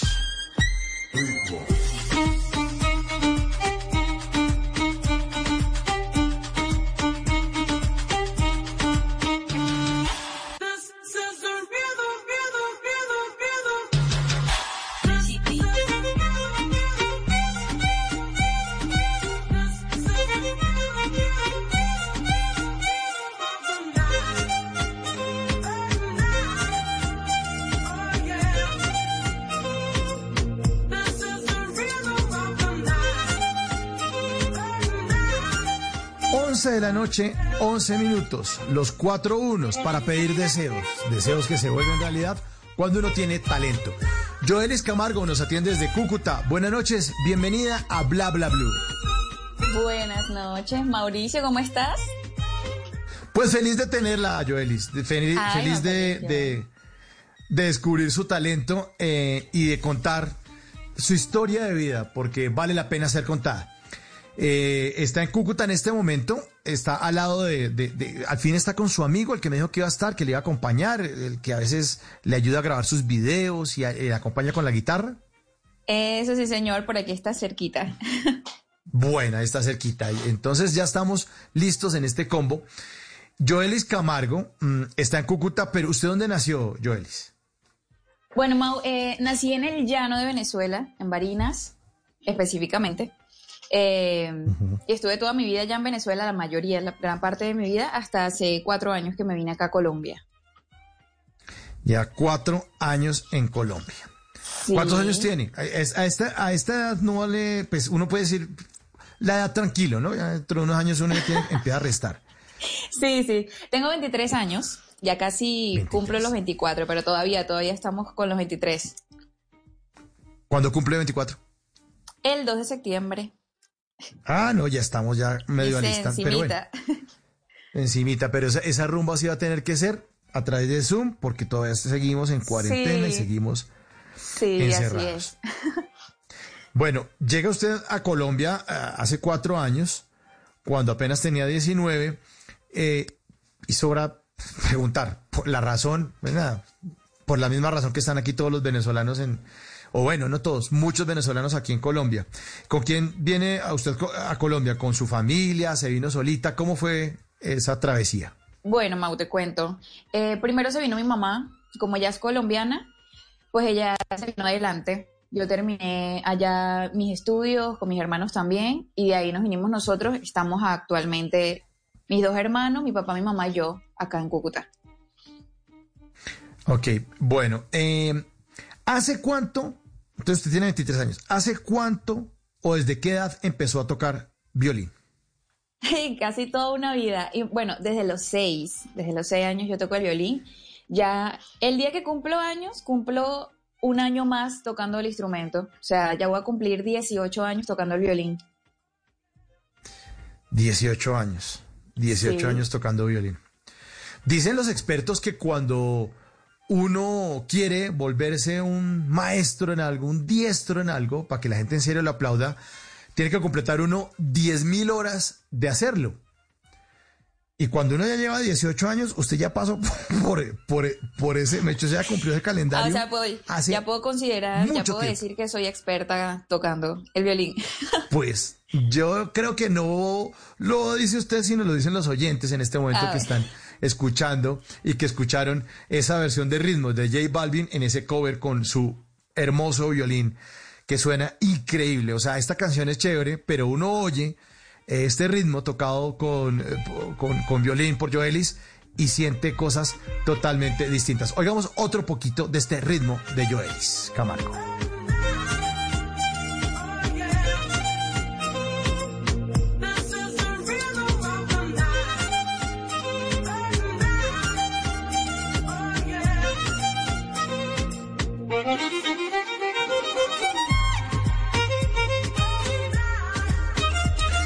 Joelis, ¿dónde aprendió a tocar violín? ¿Esto es eh, y- ah, clases de solfeo en el conservatorio? ¿Cómo fue esto? Eh, inicié en el sistema de orquestas de Venezuela, pero también extendí mis estudios musicales, o sea, la Academia Latinoamericana del Violín, estuve seis años allí. También hice cinco años de conservatorio en el Conservatorio Simón Bolívar de Venezuela, que quedaba en la capital. Y bueno, todo, la mayoría de mi trayectoria hasta hace cinco años fue sinfónica a nivel clásico. Eh, solo en orquestas. Ya hace, claro, yo siempre me mantuve sacando otros géneros con el instrumento porque siempre me llamó la atención innovar. Entonces, desde muy pequeña, digamos que desde los 11, 10 años, yo estuve probando nuevos géneros, otros géneros con el violín. Me pareció que el instrumento era muy versátil, se podía tocar cualquier género, no solo clásico. Entonces, siempre tuve esa curiosidad, pero me mantuve en el ámbito clásico, sinfónico, pero siempre yo aparte iba sacando temas, reggaetón, salsa, merengue, hip hop, eh, bueno, electrónica, vallenato. Entonces, bueno, eh, aprendí fue en el sistema de orquesta. Realmente mi, mi técnica Claro. con el instrumento se lo debo a- al sistema de orquestas. Así empiezan y, y- y eso, eso, eso que le eh, pasó a usted, Joelis, le ha pasado a la biografía de muchísimos, de muchísimos músicos grandes del mundo, grandes. Empezaron tocando música clásica y después dijeron, no, lo mío es el rock. Y se votan a, a volverse unas estrellas de rock o volverse unas estrellas de pop, pero siempre fueron como toca, o sea, haciendo la tarea, yendo al conservatorio y estudiando solfeo y aprendiendo a pintar las negras, las corcheas, las blancas y todas las notas que uno eh, ve y uno no entiende nada, pero que ustedes con la partitura la leen perfecta y pasan la página y siguen tocando eh, de una manera eh, magistral. Eh, ¿Qué carrera usted estudió aparte de esto? Usted estudió aparte de música, porque pues, ya lleva 18 años haciéndolo. ¿También entró a la universidad a estudiar qué? Claro, yo entré a la universidad a estudiar Derecho, me gradué de la carrera hace cuatro años, soy abogada, gracias a Dios. Eh, hice un año de medicina, pero mira que menos mal no seguí estudiando porque luego me di cuenta de que no era lo mío. Eh, entonces ya a los, a los 17 entré a estudiar Derecho. Y bueno, pude terminar la carrera. Como te dije, cuando mi mamá se vino a Colombia, yo estuve allá, yo estuve allá terminando la carrera y pude culminarla. Qué bueno, qué bueno, sí, porque es importante, todo lo que uno estudie es importante. Yo lo que creo, Joelis, es que usted va a terminar en el lado de la música sí o sí, porque, porque además porque me parece que tiene unas cualidades que de pronto no tienen muchos músicos que uno dice, este, este- a este le está yendo bien, este, mire cómo vende, este en Spotify está disparado, pero no todo el mundo tiene 18 años de carrera antes de lanzarse a- a- al estrellato. Ya vamos a hablar más adelante de cómo han sido sus aproximaciones a, las, a, los escenarios para tratar de entender de que Joel Camargo es una estrella que todavía no ha sido descubierta.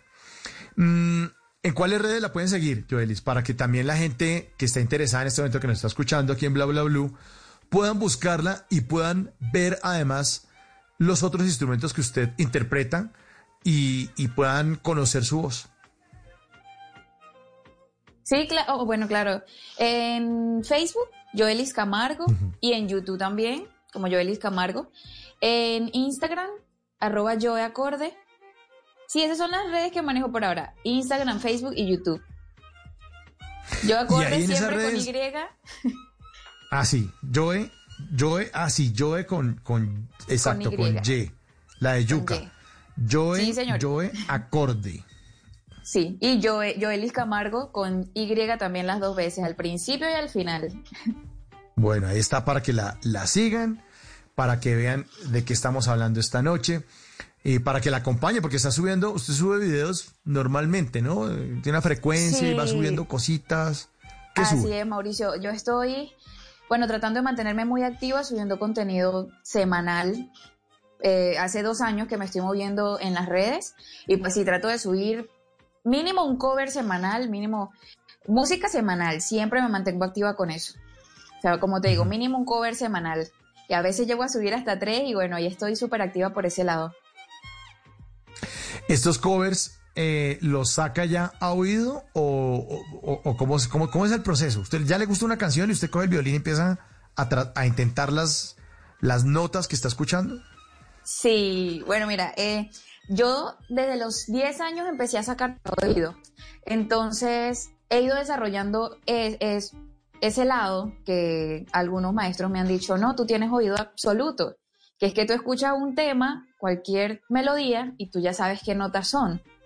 Entonces, digamos que por ese lado se me hace un poco más fácil, porque los vallenatos que he subido últimamente son eh, rápidos y todo, pues los he sacado a oído. Trato de hacerle las transcripciones, obviamente, para dejar material allí escrito, para luego compartirlo con más músicos y, y bueno, tenerlo allí. Ya tengo varias transcripciones escritas que aspiro pronto a abrir una página web y poder compartirlas para que sea una plataforma a la cual tengan acceso muchos músicos que quizá no pueden sacar todavía las melodías a oído. Pero sí, todo, Claro. absolutamente todo lo que yo subo, eh, las adaptaciones, los arreglos, por ejemplo, esta de ritmo, no está explícitamente como es la canción, yo le hice unos arreglos, le meto mi toque allí eh, con el violín, siempre trato de darle, personalizar el cover, pues.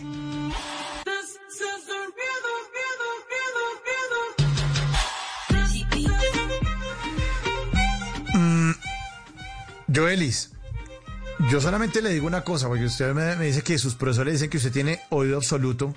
Solamente le voy a dar un nombre. Charlie García, no sé si de pronto le suena o le suena a alguno de los oyentes, tiene oído absoluto. Por eso se convirtió en Charlie García. O sea, una persona que además de cultivar su talento, tiene oído absoluto. Esa capacidad de escuchar eh, algo y saber en qué nota está, solamente pues, la tienen muy, muy, muy pocas personas. muy, muy pocas personas. Dicen que Charlie García, si se arrastra una lata eh, por una calle que la empuja el viento, él sabe exactamente en qué nota está. Y eso solamente le pasa a la gente que es bien, bien, bien especial y bien talentosa. Vamos a, vamos a escuchar ahora una versión que hizo Joelis de una canción de Diomedes Díaz que se llama El Muñeco, para meterle sabrosura a esta noche de Bla Bla Bla. Aquí está el muñeco.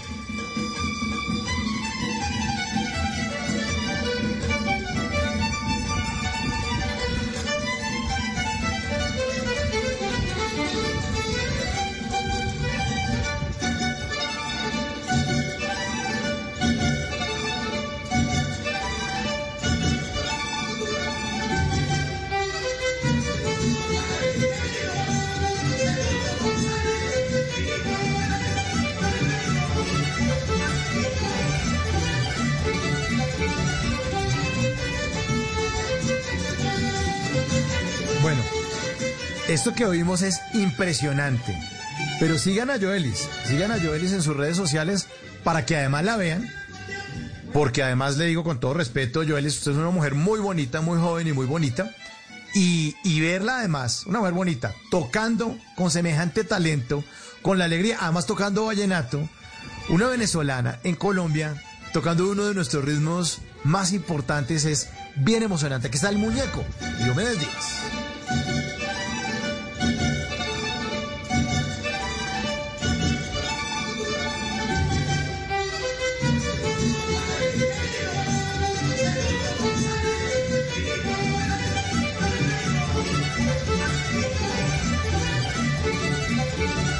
Pues así hay muchos videos en las redes sociales de Joelis Camargo esta noche en historias que merecen ser contadas aquí en Bla Bla Blue.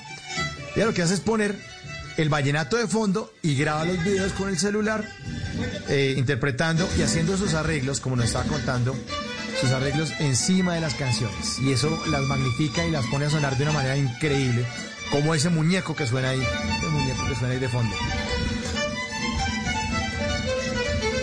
Joelis, ¿en qué momento decidió su familia venirse para Colombia? ¿Qué es lo que estaba pasando allá en Venezuela entre ustedes? Dijeron, bueno, Oh, ¿cómo fue esa bueno, decisión de la familia?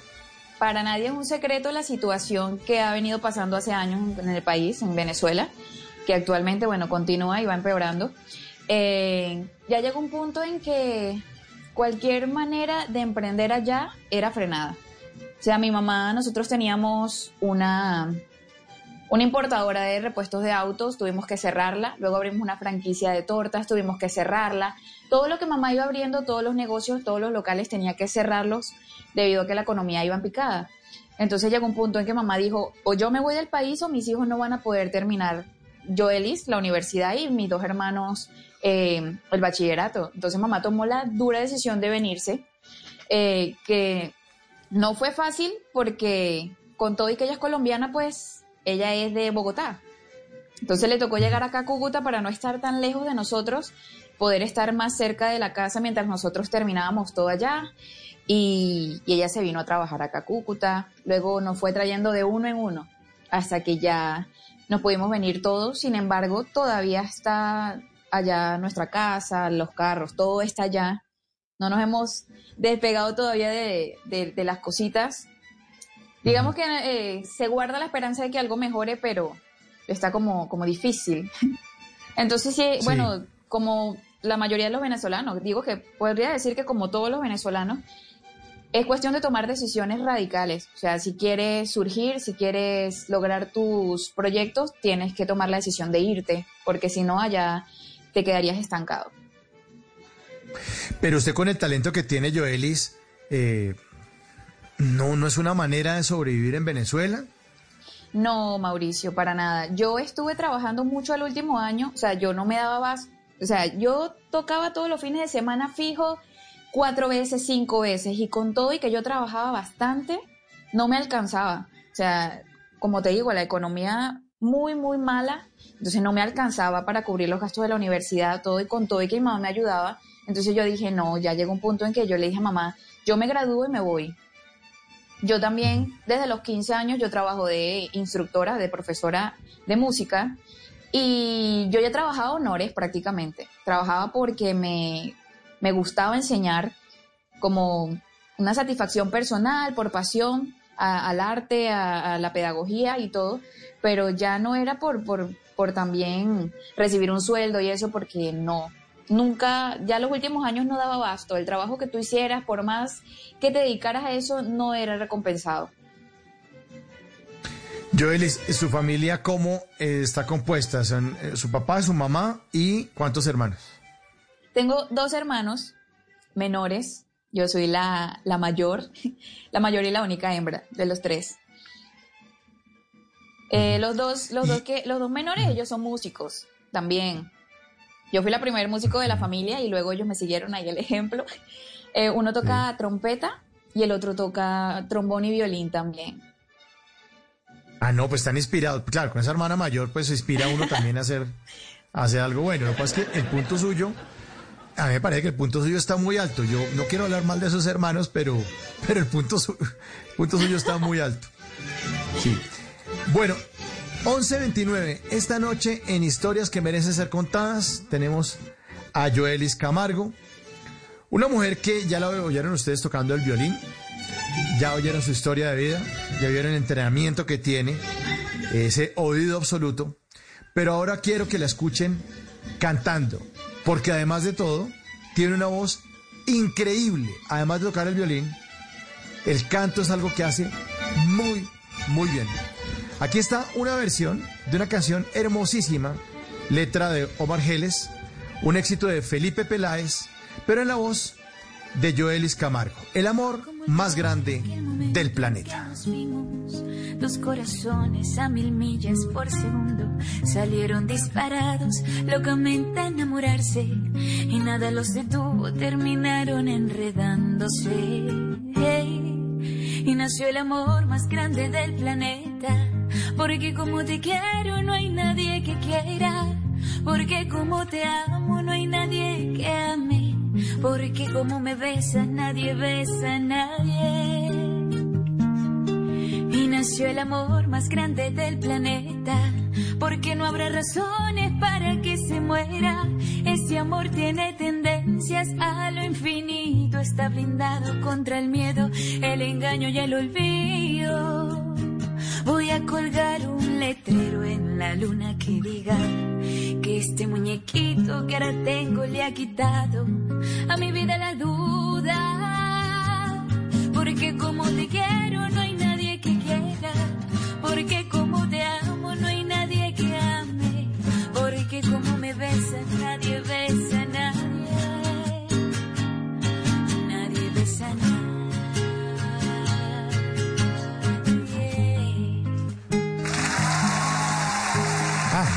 tal esta versión? ¿Qué tal esta versión? ¿Qué tal esta versión? Termina uno dando una serenata y ya. Curso prematrimonial después de esta serenata. ¿Cómo pagar Eh, ¿Por qué le gustan tanto los vallenatos, Joelis? por tu alma buena? Bueno, mi papá, el, el vallenatero de la casa, sí, full, mi papá. Desde niña, pues siempre escuchaba gracias a él vallenato. Eh, cuando era niña, él me regaló un disco que era violín instrumental, vallenato. Y me decía siempre, sácalo, sácalo, yo quiero que tú montes esos vallenatos. Entonces ahí desde niña yo estuve sacando a nivel instrumental, claro, o sea, la melodía solo con el violín. Y ya fue ahorita que yo dije, bueno, si tú has revisado mi perfil, te darías cuenta que yo antes subía un poco más urbano, cositas con el ukelele, pero luego me di cuenta de que el vallenato me quedaba bien en el registro vocal, entonces me di cuenta que me sentía muy cómoda cantándolo, además de que yo soy muy sentimental y me encantan las letras románticas. Entonces intenté cantar unos vallenatos y me sentí muy cómoda, me, me gustó cómo me hizo sentir y dije, aquí es. Y más adelante pues intenté con el violín eh, a una amiga que una amiga que me recomendó, me dijo, mira, sácate algo con el violín. Ella me había recomendado un merengue, pero se me vino a mí la chispa, no, yo voy a hacer un solo de acordeón porque siempre he admirado el acordeón, el instrumento me parece muy virtuoso. Entonces yo dije, no, yo voy a sacar un solo de acordeón con el violín y lo hice, que fue cuando subí Aquí está lo tuyo de Diomedes con el violín. El solo Qué de Rolando. Ochoa. Bueno, y, y la siguen aquí, ya, ya la empezaron a saludar, la empezaron a saludar, Joelis, claro, la gente reacciona. Eh, La saludan incluso desde San Cristóbal de Táchira, en Venezuela. Y saludan a Claudia Amón, nuestra invitada en la primera hora, y saludan a Joelis Camargo desde San Cristóbal. Freddy Omar Beltrán le manda muchos saludos. Dice que qué voz la de esta niña. él. Qué Ay, voz la de esta niña. Nació el amor más grande del planeta, porque no habrá razones para que se muera. Ese amor tiene Este video lo pueden ver, ustedes lo pueden disfrutar en las redes sociales de Joelis, ahí está, la pueden buscar en YouTube o en arroba Joe Acorde, ahí en Instagram, Joe con Y, la de Yuca, Joe, como acuerdan de Joe Arroyo, pero le cambian la J por una Y, Joe Acorde, arroba Joe Acorde, en Instagram, ahí están los videos. Pero me va a tocar hacer la, típica que le piden siempre los, los, los, los, presentadores y los periodistas a los cantantes. Joel es que se echó una capela de esta canción, de esta versión. Ahí, aquí, a pelado me toca. Como, como, hace, como siempre se hace. Ay, por favor, un pedacito de la canción. Un pedacito, por favor, del amor más grande del planeta. Y nació el amor más grande del planeta, porque como te quiero no hay nadie que quiera, porque como te amo no hay nadie que ame, porque como me besas nadie besa a nadie, nadie besa a nadie. ¡Wow! ¡Qué maravilla! ¡Qué maravilla esta voz! Esta noche, en Bla Bla Blue, en historias que merecen ser contadas, estamos con una estrella que aún no ha sido descubierta. Joelis Camargo. Y ahora viene una estrella que descubrimos hace mucho tiempo y hace parte de Noticias Caracolillas, Ana Milena Gutiérrez, porque quiere salvar a nuestros emprendedores. Aquí está Ana Milena.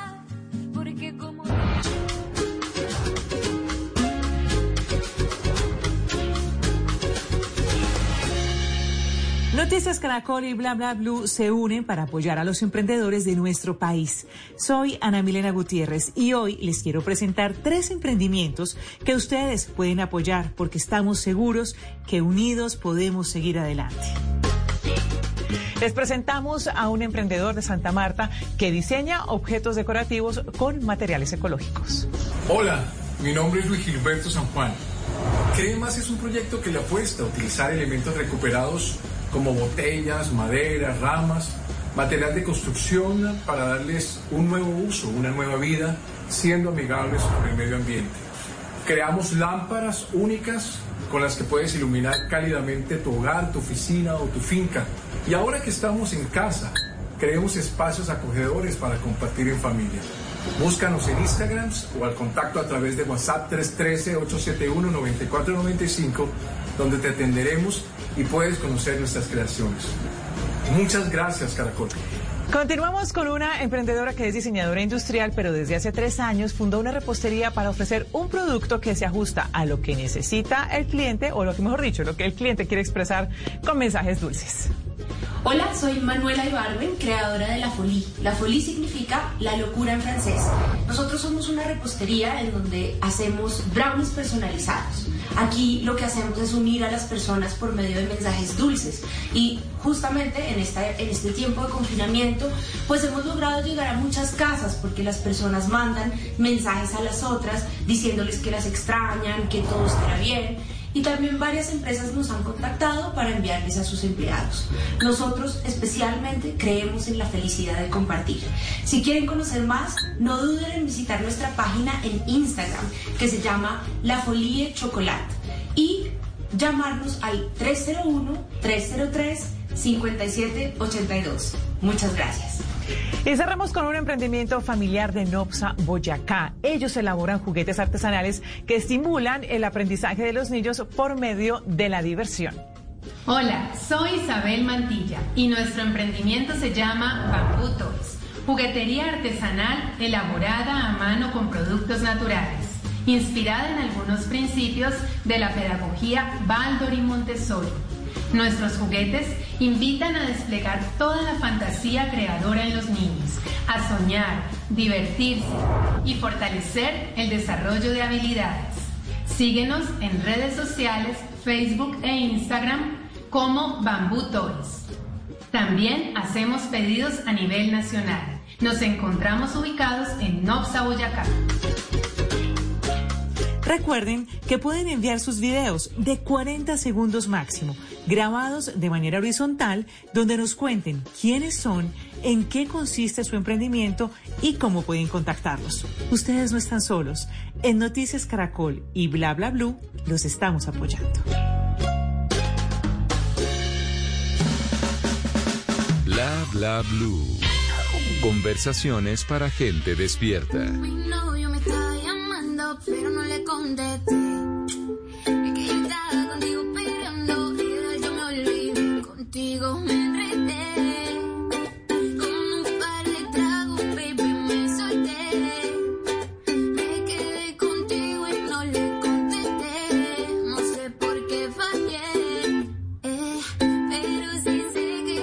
La pasé. 11 de la noche, 38 minutos. Esta noche en Historias que merecen ser contadas, Joelis Camargo, una estrella que muy pocos han podido ver y por eso esta noche está aquí en los micrófonos de Bla Bla Blue. Ahí lo que están escuchando ustedes es un cover de esa famosa canción que se llama China, una canción también que te pertenece al re- género urbano Anuel AA, Daddy Yankee, Karol G, Ozuna, J Balvin. Y eh, Joelis dice, no, pagamos una versión que, con el ukelele y la saca perfectamente. Quiero que la escuchen otro poquito.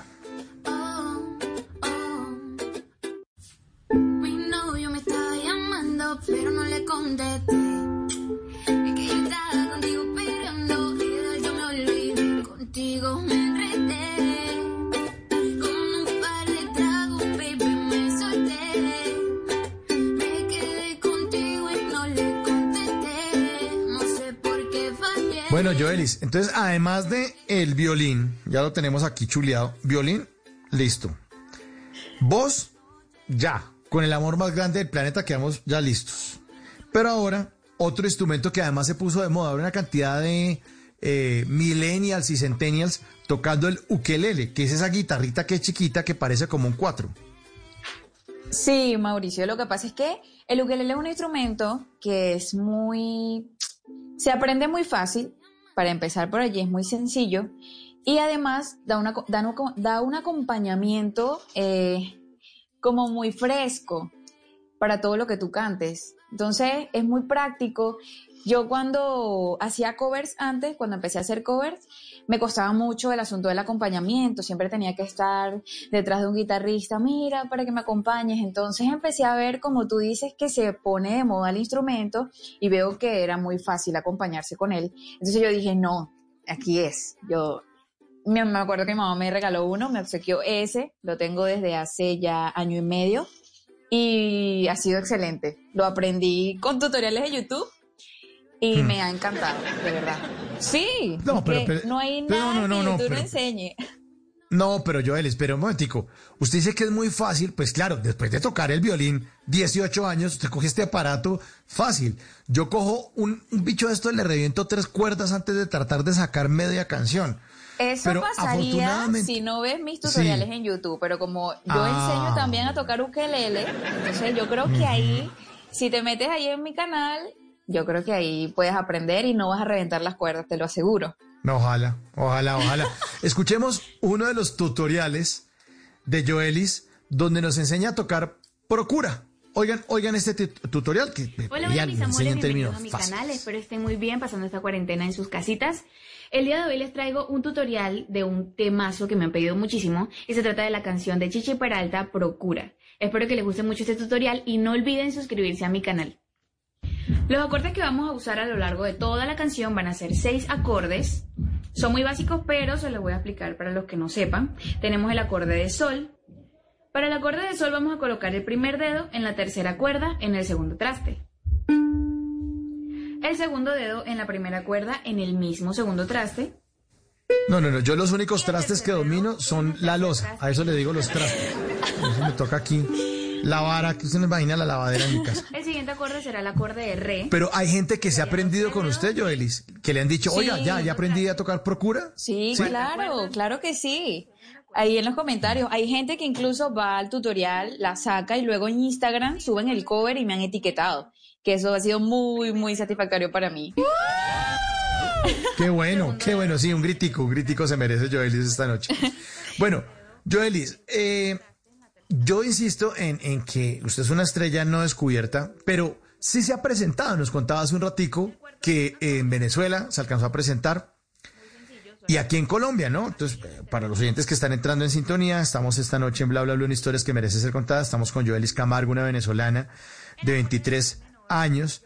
Vive hace cuatro años aquí en Colombia, interpreta el violín, canta espectacular, ahora toca el ukelele, le enseña, les enseña a, a sus seguidores en YouTube a interpretar el- este instrumento. Pero ¿en dónde se ha presentado usted aquí en Colombia? Aquí en Colombia eh, estuve trabajando acá en Cúcuta con una orquesta bailable, una orquesta tropical. Estuve trabajando con ellos seis meses, eh, hace un año. Luego me fui a Ibagué, allá también estuve ah, trabajando con una agrupación de rock sinfónico. Un formato bien chévere porque eran instrumentos clásicos tocando rock. Entonces llamaba mucho la, la- la atención de la gente y fue mu- una experiencia muy, muy plena haber trabajado con ellos. También Y- con y- ellos y- toqué. Pero, pero, en, en Cúcuta, en Cúcuta con los que se presentaba, ¿qué géneros tocaban? tropical, merengue, salsa, era? cumbia. ¿Sí? ¿Y usted cantaba? ¿Usted cantaba? o- Ahí, o- o- eso, o- yo, e- yo era ahí la voz femenina de, de la orquesta. Sí, bueno, es que cuando yo empecé a cantar, cuando yo descubrí que cantaba, fue con una audición que hizo una orquesta tropical allá en Venezuela que se llama Latino Caribeña. Y allí abrieron audiciones y yo dije, voy a intentarlo. Y de una, entré y ahí empecé a cantar. Pasa que los músicos de orquesta, más que todos los violinistas, desarrollamos como afinación. Entonces llega un momento en que tú cantas algo y te das cuenta de que está afinado, pero es porque llevas muchos años, mucho tiempo tocando un instrumento y ya el oído se te afina, pues ya la voz se afina. Es un misterio ahí, pero bueno. Entonces... eso me parece increíble porque se empieza a sincronizar, eh, la- las cuerdas vocales empiezan a sincronizar con el oído, porque me imagino que cuando empieza a leer las partituras, empieza a seguirlo y a tararearlo, a decir... Claro, Eso. termina- y termina afinando la voz. Vea, pues. Así una mismo cosa es, Mauricio.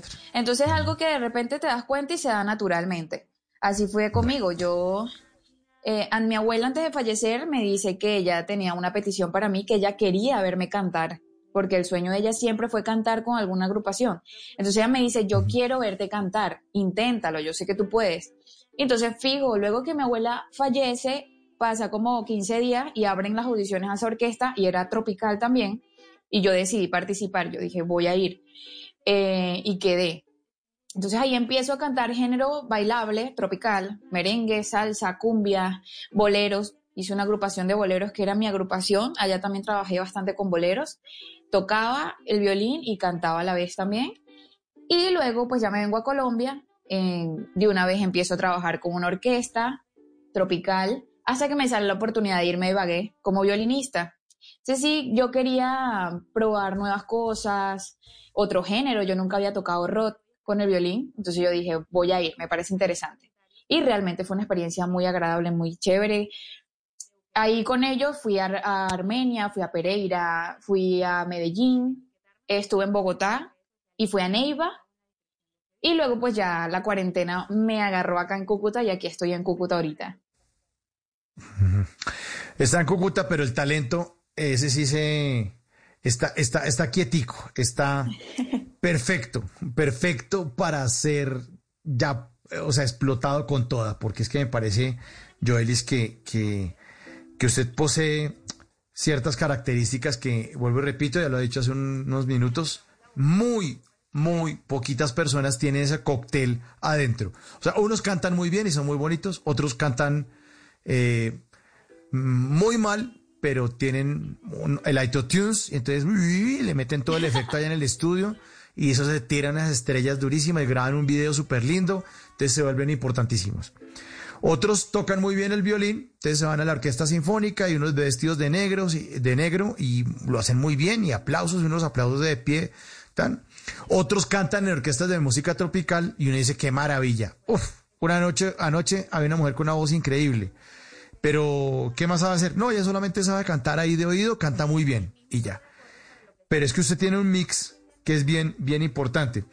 Y por eso quiero que eh, ustedes, nuestros queridos oyentes de Bla Bla Blue, oigan a Joelis Camargo cantando otro género totalmente distinto de los que hemos escuchado esta noche. Oigan esta versión de Dance Monkey en español. Por Dios, amo la forma en que brillas. No negaré estilo me roba el aliento al pasar. Y ruego por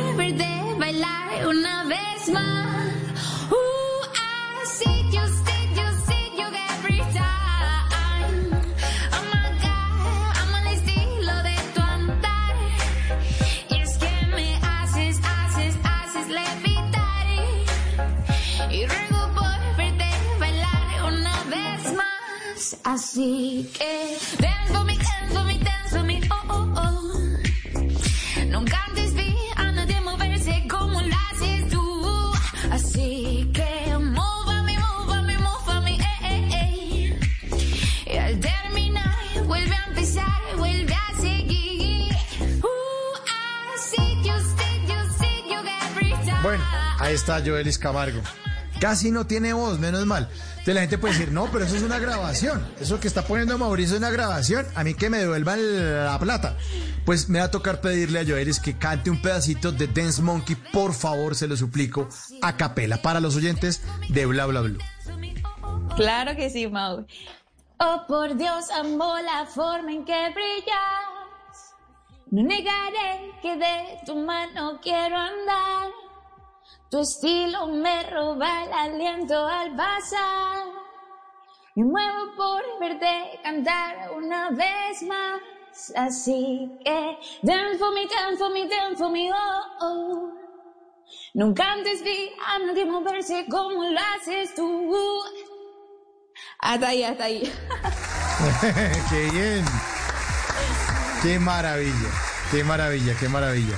Gracias, Mau. Bueno, ¿usted ha tenido aproximación a, alguien que le diga, venga, yo la voy a manejar a usted, niña, hágame el favor y venga y me firma este contrato? ¿Ha tenido alguna oportunidad? Venga, vamos a un estudio de grabación. Metámonos, hagámoslo. ¿Ha tenido esa oportunidad? Mira que cuando estuve en Ibagué estuve cerca porque mm, como 15 días antes de la pandemia, de que empezara todo el asunto del toque de queda, la cuarentena, me llamó alguien eh, y me ofreció ser mi manager, patrocinarme, cubrir todos los gastos de estudio, grabación, todo, todo, todo lo que conlleva patrocinaje. Y yo me acuerdo, yo le dije, ok, sí está bien. Él me dice, ve a Cúcuta porque yo tenía que venir acá a hacer unas diligencias. Él me dice, ve a Cúcuta y cuando regreses hablamos de contrato, todo el asunto, todo, todo para formalizar, ¿no? Yo vengo a Cúcuta y me agarra el toque de queda y la cuarentena acá. Entonces no se pudo porque pues yo tuve que mandar a traer mis cosas de Ibagué, yo estaba viviendo allá y me tuve que venir a Cúcuta porque no quería estar sola allá pasando la cuarentena. Y él me dice que, que pues hablara con él algún día si yo regresaba a Ibagué, pero que así no se iba a poder, que él necesitaba tenerme allí.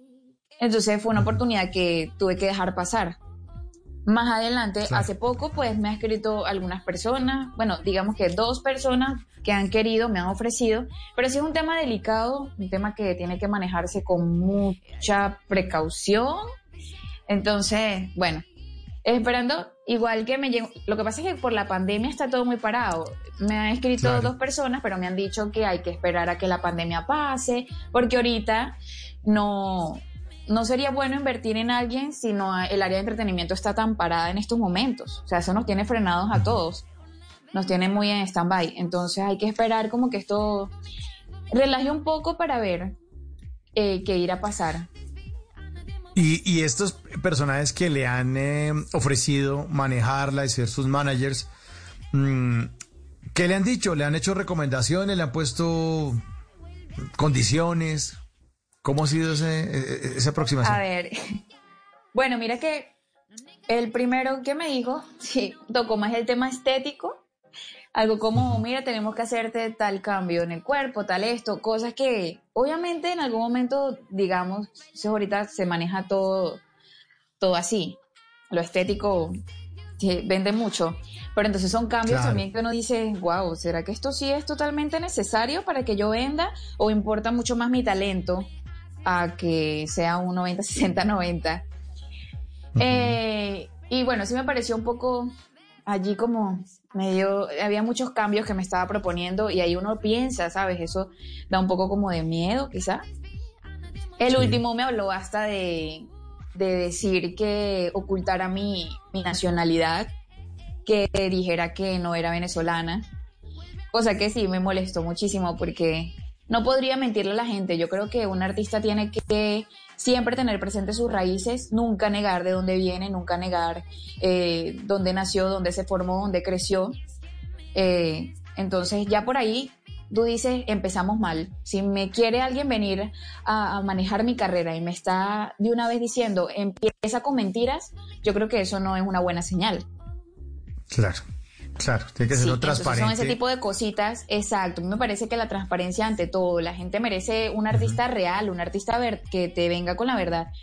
Eh, además que yo tengo muchísima gente también de Venezuela que me sigue y yo cómo voy a llegar a decir de repente, no, yo soy no soy venezolana o yo soy colombiana, yo nací en Colombia. Eso sería mentir. Sería Claro. negar Sí, mis lo, raíces. lo que sí, lo, lo que sí pasa, y les pasa también a muchos artistas, es que se van a otros sitios eh, y triunfan seguramente en otros lugares. Hay, hay muchos, Claro, muchos, muchas historias, Hay mucho- muchas sí, biografías, exacto, pero, muchos- pero ¿dónde nació? No, nació en tal sitio. Ah, yo pensé que ese era gringo. No, no, no, él nació en tal sitio de no. Ah, porque como siempre ha vivido allá. Sí, pues eso, Sí. eso es, eso es indiscutible, pero uno no puede negar el lugar donde nació. Eso sí está No, totalmente no, no claro. estaría- Exacto. Y que, sí, que no se metan con Joelis porque ella es abogada. Entonces, cuidado, cuidado, cuidado. Sí, cuidado. Ella sí es experta en el contrato y la cosa. Entonces, no vengan aquí a hacer, fírmeme aquí. No, eso no, eso no. Y, y, y además, el tema de la estética también es cuestionable, ¿no? Porque si no, no sé si a los oyentes y a usted, Joelis, eh, le suena una persona que se llama Julieta Venegas. No Claro. sé si la ven muy operada si la ven como con maquillaje. Bueno, claro, a veces le ponen el brillito y la cosa, pero pues no, uno ve a Julieta con el acordeón y canta y todos los premios Grammy del mundo y lo que ustedes quieran y se da el lujo de retirarse, está toda retirada y eh, eh, dicta como unos talleres como de escritura y se la pasa como en librerías, en un mundo ya, bueno, cuando uno es tan millonario pues ya puede darse como esos lujos. Pero Julieta Venegas no es el mejor ejemplo pues de, de esto de lo que estamos hablando, ¿no? Entonces tampoco, tampoco es que funcione así. Aunque también ayuda mucho, ¿no? La estética. eh, porque a la Exacto, hora de sí, hacer que un también- video. ¿Mm? También, También. hablamos de estilos, por ejemplo. El estilo de Julieta Venegas es un estilo más fresco, más natural. La música que ella canta incluso Claro. es mucho más, más natural. Tiene su estilo, pues marcó su, su pauta y ella es ella. Pero entonces, el género, por lo menos tropical, tiene como que ese prototipo de mujer que tiene que estar voluptuosa de más. Entonces, eh, ahí es donde llegan y te dicen, no, mira, tú no eres el prototipo para cantar este tipo de música. Sí, pero eso, eso, eso, Joelis, eh, no, Moicho, ¿dónde es que está la Biblia de la música, de, de cómo hacerlo? Exacto. Porque yo me acuerdo, mira, hay, hay una anécdota, pero hay una, pues la gente vio, Bohemian Rhapsody, que es la película, que cuenta la historia de Queen, y ahí pudimos ver que el tipo decía, la canción dura seis minutos, y decían, es imposible, en la radio no la va a pasar, ah, entonces no la pasen, entonces no firmo con esta casa disquera, pero esta canción dura seis minutos, pero es que esto qué, no, esto tiene aquí varias partes y tan, tan, tan, tan, tan, tan. Y para, bueno, uno dice, no, pero es que eso es por allá el caso de Estados Unidos, Inglaterra. No, no, no, no, no. A Rubén Blades también le pasó. A Rubén Blades le pasó con Pedro Navaja. No, no, mi, mi hermano. Y él cuenta eso, que le, querían cortar la canción. ¿Y dónde es que está la Biblia que dice que las canciones de salsa tienen que durar cuatro minutos? ¿O dónde está la Biblia donde dice que las canciones de, o la gente que canta música tropical tiene que ser voluptuosa y, y, y mostrona? ¿Dónde está eso? Exacto. Me parece que la, originalidad. Sí. Exacto. La originalidad y los moldes se rompen con proyectos como el suyo, con una mujer que interpreta varios instrumentos y tiene una gran voz y tiene un oído absoluto.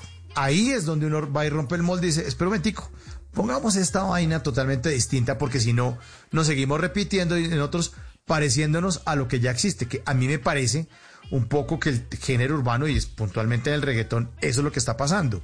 Lo que uno ve de gente imitando a otros, imitando a otros. Y hay unas canciones muy chéveres y muy buenas, y uno las oye y termina pegándose, y, y en Spotify, y dan vueltas, y en YouTube, y el video es chévere. Pero, pero ahí como que uno dice, ¿quién es que el que está proponiendo una cosa aquí como rara, distinta? Uno dice, de pronto, René el de Calle 13, pum, se va por este lado. De pronto, J Balvin que dice, yo no voy a cantar en inglés. Y pum, lo aman en Estados Unidos, no canta en inglés. ¿no? Sí. Y hace otros experimentos, ¿no? No sé, igual no hay nada escrito. Yo tampoco aquí estoy pontificando porque tampoco no tengo ni idea de música. Es como la apreciación mía, radial. Eh, pero de lo que sí estoy seguro, Joelis, es que usted tiene un futuro en la música increíble. Y yo la quiero felicitar por ese talento que usted tiene, pero el talento de pronto uno, dice, uno puede felicitar porque uno sabe silbar. Pero si la quiero felicitar es porque usted el talento lo ha cultivado, que eso es distinto. Una cosa es tener talento, si no es que yo dibujo bien. ¿Y dónde están sus dibujos? Ah, es que a mí me da pereza hacerlos. No, pero cuando usted ya lleva 18 años interpretando el violín, cantando, el ukelele, eh, tocando guitarra, porque también la podemos ver ahí tocar guitarra en, sus videos, pues uno dice, yo creo que aquí hay algo. Y aquí hay una historia que merece ser contada Joelis, y para nosotros ha sido un placer que usted nos haya acompañado esta noche aquí en Bla Bla Blue. El placer ha sido totalmente mío, Mauricio, de verdad, muchísimas gracias por la invitación, eh, por haber, por creer en mí y bueno, por apoyarme de esta manera. Yo muy contenta de haber estado aquí acompañándote en el programa esta noche. Y bueno, saludo para todas las personas que estuvieron acá escuchándonos. Por allí me están llegando unos mensajitos al teléfono eh, de personitas que están al aire aquí en, en, sintonía. Entonces, muchas gracias de verdad. Y bueno, yo voy a seguir, seguir dando todo de mí, seguir trabajando en estos proyectos para poder lograrlos. Que lo bueno es que no se queden sueños nada más, sino en mente. Pero seguramente va a ocurrir. Aquí la saludan, un oyente dice buenas noches, saludos Jorge Rodríguez, Joelis Camargo muy bonita y canta espectacular. Entonces ya la estuvieron siguiendo. Me encanta el violín y el tema de lo que lee, es fantástico ese pedazo de, que cantó fabuloso. Otro mensaje dice, esta chica con el solo talento vende, no necesita más, lo que tiene, lo tienes muy claro, ahí dice, la tiene clara, que ella la tiene clara.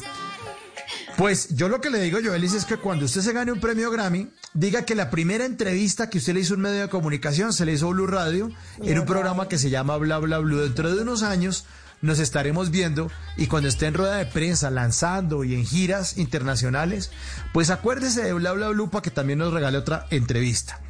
Ay, es Joelis Camargo. A quien le agradecemos muchísimo. No, gracias a usted, eh, Joelis. Mucha suerte y por aquí lo que necesite a la orden. Es una gran historia que continuará. Es una historia que merece ser contada porque además continuará. Joelis, buenas noches y muchísimas gracias. Buenas noches, Mauricio. Te cuidas mucho. Muchísimas gracias. Y un poquitico más de Joelis. Aquí está Manguito Biche de Silvestre Dangón e Iván Zuleta en versión Joelis Camargo. Esto es Bla Bla Blue.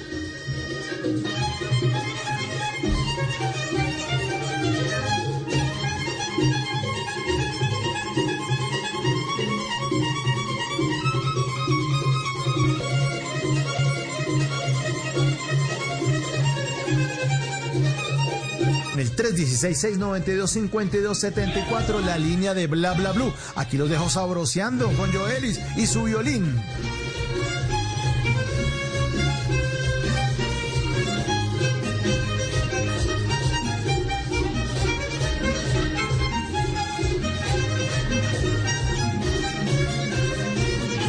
En las noches, la única que no se cansa es la lengua.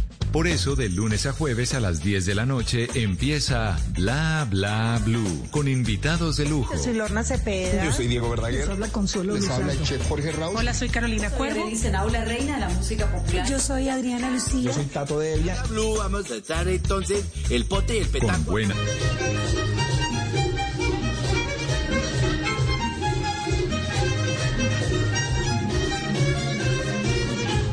En las noches, la única que no se cansa es la lengua. Por eso, de lunes a jueves a las 10 de la noche empieza Bla Bla Blue con invitados de lujo. Yo soy Lorna Cepeda. Yo soy Diego Verdaguer. Yo soy la Consuelo Les habla el chef Jorge Raúl. Hola, soy Carolina Cuervo. Dicen la reina de la música popular. Yo soy Adriana Lucía. Yo soy Tato Devia. Blue, vamos a echar entonces el pote y el Con petanco. Buen Andés y Mauricio Quintero. Bla Bla Blue. Porque ahora te escuchamos en la radio. Voces y sonidos de Colombia y el mundo. En Blue Radio y bluradio.com. Porque la verdad es de todos. Son las 12 de la noche y 3 minutos de este martes 18 de agosto del 2020. Soy Javier Segura y esta es una actualización de las noticias más importantes de Colombia y el mundo en Blue Radio. 257 comparendos por incumplir las normas de control sanitario y 58 conductores por transitar en las vías del Quindío sin los permisos del Ministerio de Transporte durante el puente festivo. Es un balance que presentan las autoridades. Informan Nelson Murillo.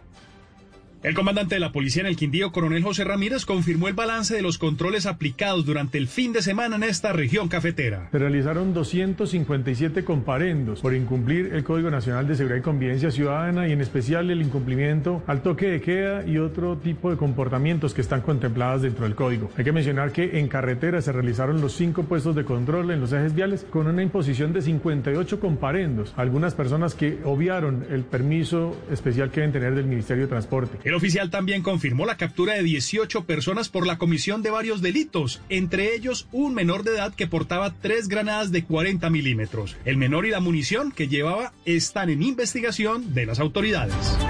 12 de la noche y 4 minutos. En este puente festivo, la policía de Santander ha impuesto más de 100 comparendos a personas que buscaban realizar viajes o paseos infringiendo las medidas de bioseguridad y los decretos de restricción. Los detalles los tiene Boris Tejada.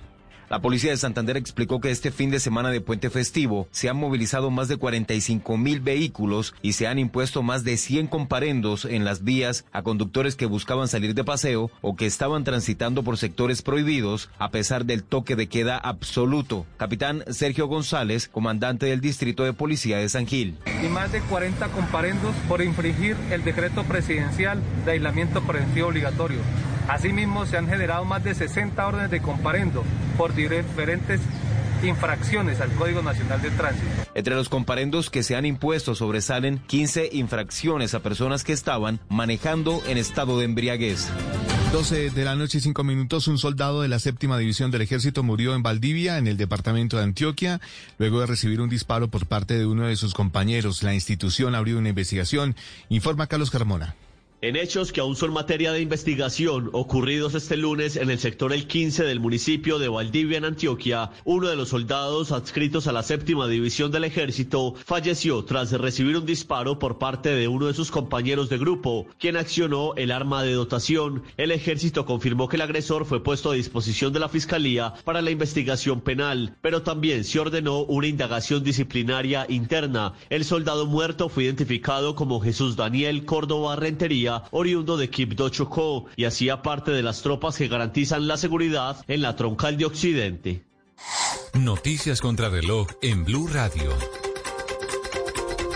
Y cuando son las 12 de la noche y 6 minutos, la noticia en desarrollo, la farmacéutica Sinopharm aseguró que la vacuna contra el coronavirus, en la que trabaja el grupo chino, estará lista probablemente para el mes de diciembre a un precio menor a 144 dólares. Es decir, el precio máximo aproximado de la vacuna china sería de 530 mil pesos colombianos.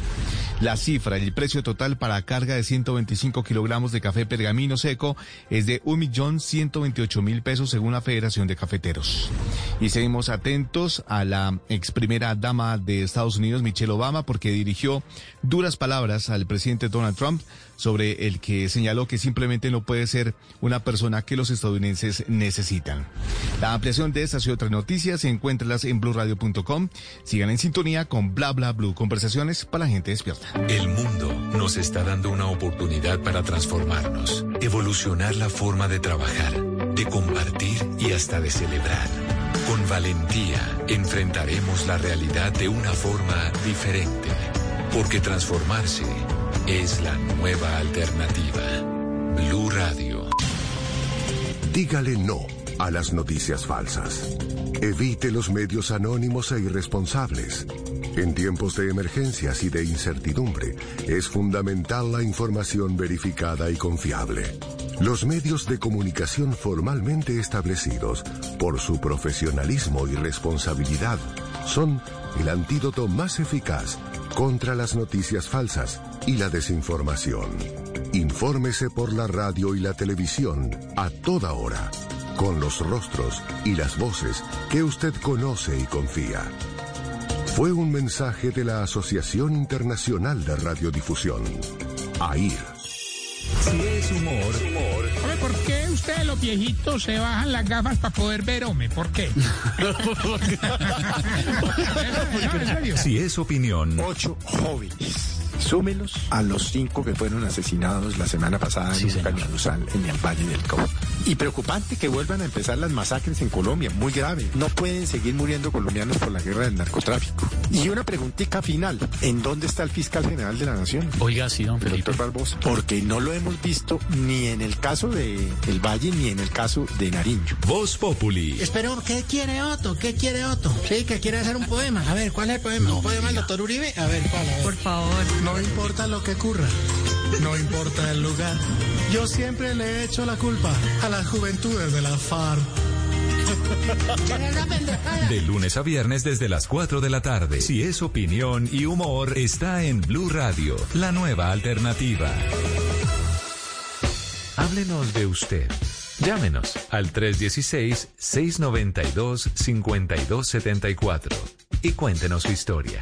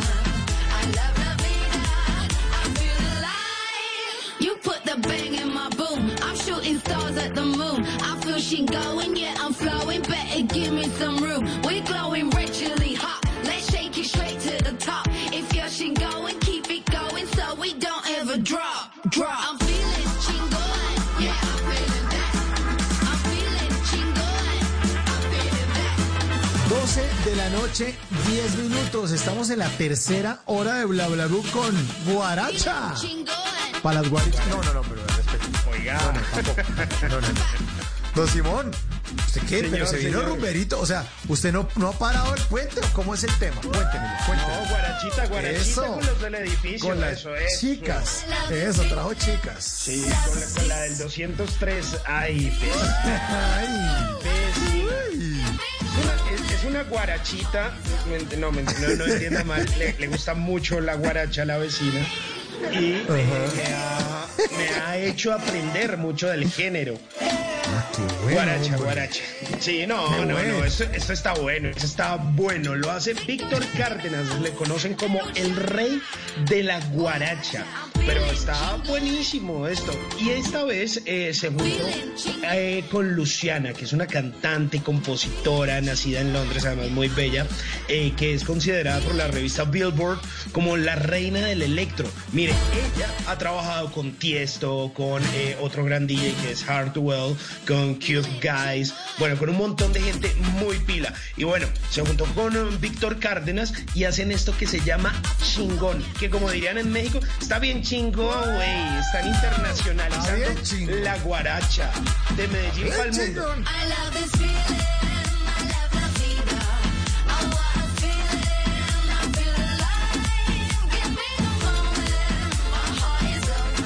Esta es la tercera hora de Bla Bla Blue, la hora de nuestros queridos oyentes. 316-692-5274. Repito el número, despacito. 316-692-5274, la línea de Bla Bla Blue. Recuerden que aquí hablamos todos y hablamos de todo, de entonces tranquilos. Pueden proponer temas. Muchos temas de los que han salido aquí al aire, ustedes los han mandado a esa línea telefónica.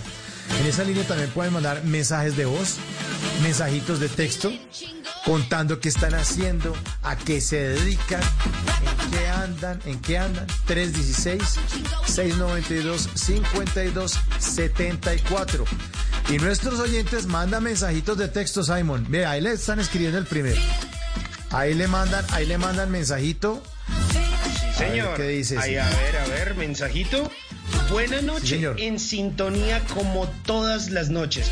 Gran saludo a Mauro y a Simón, haciendo parte del 99% de los que pensamos que Claudia y Joana Mamón eran hermanas. Yo no pensaba que eran hermanas, pero sí pensaba que eran de pronto primas. Pero bueno, gran historia de Joelis, a pesar de que el género urbano no es de mi agrado, dice. La música instrumental es de lo mejor. Gracias por acompañarnos otras noches y en especial este festivo. Saludos desde Suacha, Juan Carlos Hernández. Bueno, Juan Carlos, un abrazo gigante para usted. Esa es la idea, acompañarlos, hacerles la vida chingona. No, las niñas suyas están alborotadas, Simón. Las trajo alborotadas del puente. No, no, ¿qué vamos a hacer?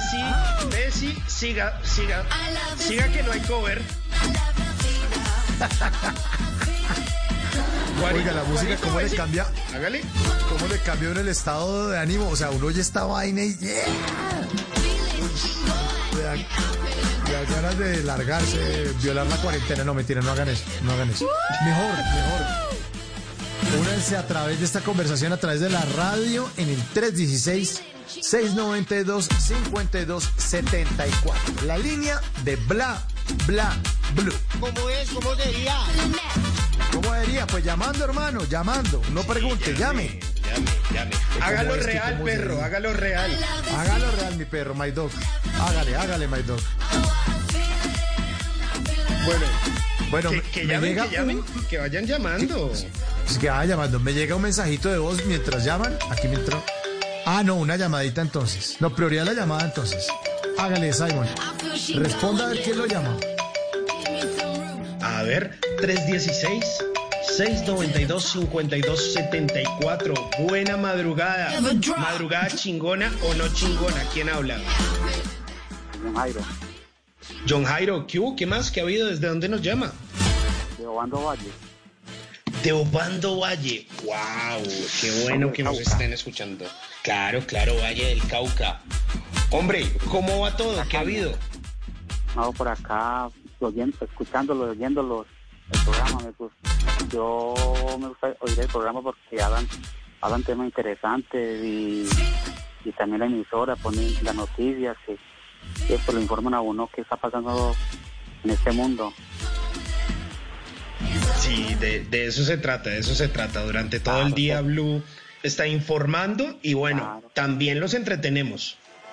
Ah, sí, y también hay mucho entretenimiento, colocan mucha farándula, mucha, muchos programas buenos, eh, está, hay mucha cultura, que mucha cultura en la radio.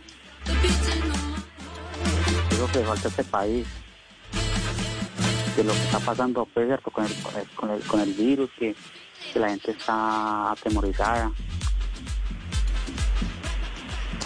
Pero usted le parece mucha cultura esta guaracha que le está poniendo Simón esta noche? Porque Yo hago la pregunta suelta.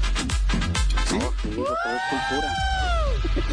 Todo es cultura, sí, señor. Culturicemos, culturicemos con Guaracha. Esa vaina. Todo es cultura. Eso es cierto. Sí, señor. Sí, muy bien, aplaudan. Sí, señor. Todo es cultura. Esa vaina. Oiga, ¿y la gente cómo se está comportando en Obando Valle del Cauca? Eso queda cerca de Zarzal, ¿no? Y Cartago. Cartago, más, más, más de Cartago. Y si están Más juiciosos aca- atacan- eh, acatando la, No, cuarentena, si se ponen los tapabocas, ¿cómo Sí, es la no, cosa? Sí, Sí, la, gente- la, la gente acata la, la, normas del, go- del gobierno que colocó con el tapaboca, el, el, la, ma- el, lavar las manos con el, con el alcohol. Con jabón. O sea, no, no, no estar amontonado mucha gente. Y el gobierno, y el gobierno acá, pues, sí, ha ayudado mucho, ha ayudado mucho con, con las ayudas. Ah, qué bueno. Oiga. Qué bueno. John Jairo, ¿y usted a qué se dedica? No, ¿A qué pues, se en dedica usted, John Jairo? En estos momentos yo, yo fui desempleado porque tuve un accidente en la empresa y la empresa me despidió. Ay, ¿cómo fue la vaina? Sí. No, pues como yo, como por acá se trabaja en la caña, Sí. entonces una, tuve un resbalón y, y me, jodí, me jodí con la rodilla con...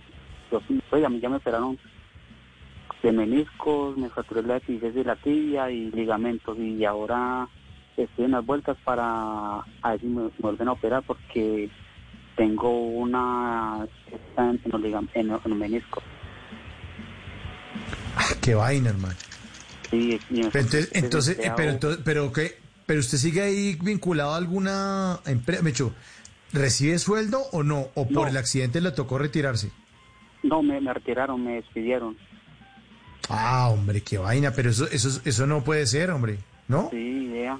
Las, las cosas de la vida y desde que para el pobre no hay ley, pero para el que tiene plata sí. No, no, no, pero un momentico, pero, pero usted puede pedir una asesoría legal, John Jairo, y, y si usted le despidieron, si usted comprueba que es eh, por su enfermedad y sin justa causa, eso, pues usted puede, no sé, ganar algo de ahí, sacar algo, no sé, o que lo reincorporen, o... Sí, lo que pasa es que yo ahora estoy en las vueltas, pero es para, para, para ver si me operan, para ver cómo vuelvo a quedar, pues, como estaba antes, que yo podía trabajar bien y, y ayudar acá en la casa, pero ahora en este momento no, no, no puedo ayudar acá en la casa económicamente, porque la economía no me da. Pero, oiga, cuando, cuando lo despidieron de esa empresa, ¿no le dieron una indemnización? ¿Qué razón No. le dieron? ¿Cómo fue todo No, no, ese proceso? No, a, mí- a no me han dado nada, nada de eso, solamente una persona que trabaja me, me dijo que me una plata y nunca me la dio. No, pero a mí me parece que están cometiendo una injusticia con usted. Yo no conozco el caso, no soy abogado, pero pues como a simple vista me parece que, que así no se manejan las cosas, ¿no? Sí, yo, yo, coloqué, yo, y yo coloqué esto en el caso del Ministerio de Trabajo. El Ministerio de Trabajo dijo que no había, no había méritos para sancionar a la empresa. Entonces me mandó para un juzgado ordinario, pero usted sabe como ahora como están las cosas, los juzgados Claro, está parada la justicia.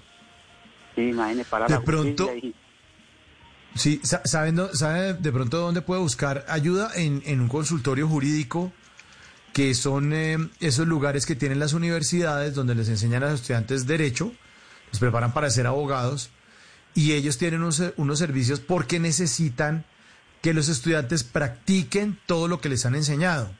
Entonces en el consultorio jurídico llega usted con el caso y ellos lo, de pronto lo pueden orientar y de pronto podrían acelerar. Claro, en este momento las universidades están cerradas, pero seguramente en ese mundo virtual o en ese intento de la virtualidad, de pronto podría encontrar la ayuda en una universidad, no sé si de allá del Valle, o una universidad, digamos, de Bogotá, que sea fuerte y que tenga el consultorio online, que usted lo pueda consultar a través de, de Internet. Se va al computador y busca, o un café Internet y busca ayuda por ese lado. inclu- inclu- inclusive, inclusive que a mí, a mí, a mí me mandaron para, para la Nacional de Invalidez y me calificaron y me dieron 15.9 puntos. ¿Y qué quiere decir porque eso? no pues que, que, que la, la- o sea que el caso mío no es de, de mayor riesgo. No es para para para para para pensionar a una persona. Pero usted, pero digo, no buscando de pronto la pensión, digamos, la pensión no, porque lo operan y usted puede seguramente seguir trabajando luego de las cirugías o lo que le... pero, pero la despedida, pero la despedida por, me parece, a mí me parece que es injusta, digo yo. y como yo Eh, y no como, conozco el y caso. como yo ya y, y como yo ya tengo tornillo en, la rodilla Ujú. a mí, me co- a mí me colocaron tornillo yo, yo soy atornillado Sí. sí tengo tornillo Bueno, oiga, ¿y, y usted con quién vive? ¿Qué le dice su familia? Ah, pues yo vivo con, yo en este momento estoy viviendo con mi papá y mi mamá, acá en la casa. Y ellos me, ellos Ok. me colaboran lo que más puedan. ¿Y usted cuántos años tiene? No, en este momento tengo 46. Me imagino una, pe- una persona, una persona ya de 46 años, con este caso como lo tengo, ¿a dónde la emplean ya? Sí, sí, es, es complicado. Seguramente no en un sitio donde necesite que usted esté usando la rodilla o las piernas, pero tiene que indiscutiblemente haber otro sitio. Yo sé que la situación ahorita está jodidísima porque están votando a todo el mundo de muchos lugares. El desempleo está disparado en todo el país por la pandemia. Las empresas están en crisis. Mm, Y yo estoy tran- pero, yo estoy pero, para el- señor. Yo estoy trabajando para, el- yo estoy trabajando para el Ricardo, pero con contratista. Claro. Pero yo, yo creo, yo creo, eh, yo Jairo, que esto puede tener alguna solución por algún lado legal. Yo, yo trataría de pronto lucharla. Eh, no echen saco roto lo que le dije, lo del consultorio jurídico. eh, y mira a ver si de pronto una universidad fuerte de las que hay acá duras en derecho, el externado de Colombia, que es muy buena en derecho, no sé si tenga la- el servicio virtual del consultorio jurídico. Mm, en redes sociales también de pronto pone su caso. eh, La Universidad Libre, podría- que hay tan buenos abogados allá que se Bueno, especializan en eso Libre. también. En la Ah, libre bueno, también eso- funciona. Se le agradece el consejo. La Universidad Libre es buena. Está Sí. Los Andes también. Buena universidad de dictan derecho. Sí. La Nacional. Ah, la Sí. Javeriana. Ah, el- la- Sabana. Entonces yo, yo por, por internet voy, voy a buscar el... Sí, busque consultorios jurídicos. En la Universidad Católica también. Ah, bueno. Sí. Ah, Pero, pero, pero, eh, digamos, no, no buscando, vuelvo y repito, no porque la invalidez le dice, no porque todavía no, no califica en el grado suyo, no. Bueno, listo, perfecto. Pero yo sí necesito que a mí me paguen una plata porque aquí a mí me despidieron por, por eso. Ahora, yo no conozco el caso, no, yo- porque aquí no podemos decir que John Jairo es el superhéroe, nosotros creemos mucho en lo que nos cuentan los nuestros oyentes, pero, pero me parece que es injusto. ¿Usted qué opina, Simon?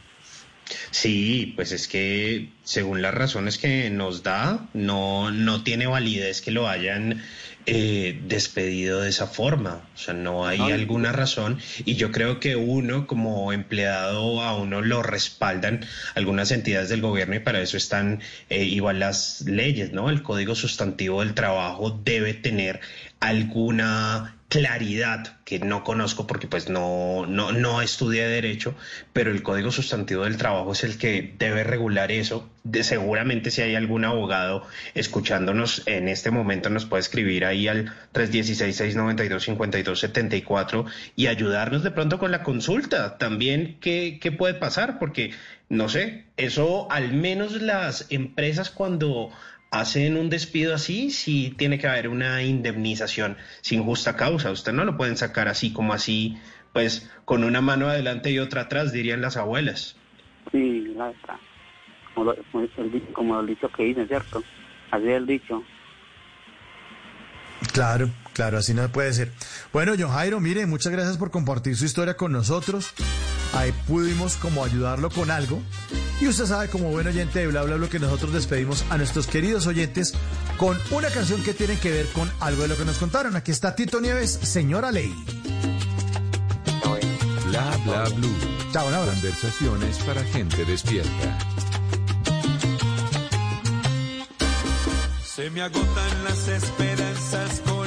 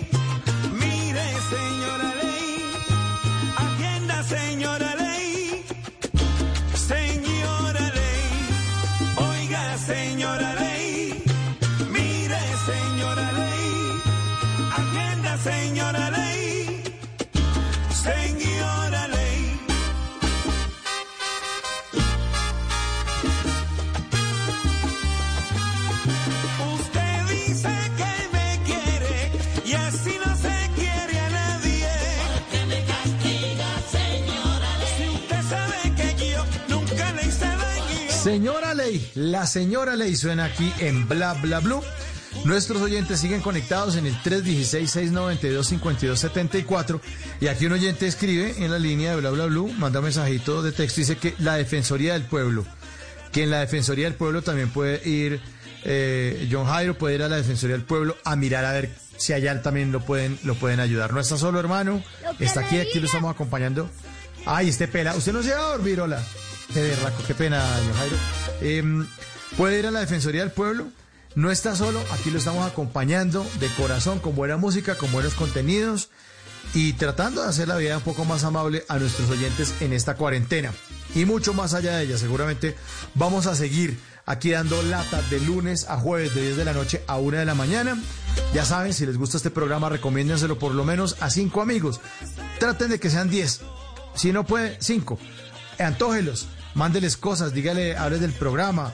Eh, busque también las entrevistas que hemos hecho en, ahí las ponemos todas en nuestra página eh, de Blue Radio, en la página está el programas, busca, le puede mandar el link en Twitter, en Instagram ponemos las historias, mándele a un amigo la historia, antógelo, antógelo para que podamos seguir haciendo estas conversaciones entre todos, conversaciones para gente despierta. Gente despierta es el señor Simón Hernández que nos va a enseñar a modificar los textos en WhatsApp. A ver cómo es, Simón. Yo quiero aprender. Yo para eso soy como medio bestia. Enséñeme que aquí tengo papel y lápiz. Póngale cuidado, esto está bien interesante. Seguramente usted ha visto esas cadenas, esos textos que le envían por WhatsApp y algunos de esos tienen negrillas, tienen cursivas, tienen textos tachados, eh, tienen de pronto esas letras que parece como máquina de escribir, tiene de todo un poquito. Y ahí me di cuenta este fin de semana que hay gente pues que no sabe cómo funcionan. Hay cosas que uno da por, Por ejemplo, Mauricio, yo. ¿cierto? Y, por ejemplo, pero, pero es curioso, yo me puse a pensar en ¿Por eso. qué vuelve a poner guaracha? ¿Pero por qué le ponen guaracha otra vez? Porque ayúdenme, ayúdenme que le voy a mandar un saludo a la vecina. Bessie, si estás ahí, golpea la puerta, no toques el timbre que estoy al aire. bueno, no, pongámonos serios más bien. Pongámonos serios, bueno, Y ¿cómo es la vaina del texto? A ver. Eh, oiga, sí, uno da Ahora muchas sí. cosas por hechas y, y bueno, hay, hay, hay truquitos que les quiero enseñar y de eso se trata esta sección de tecnología aquí en Bla Bla Blue.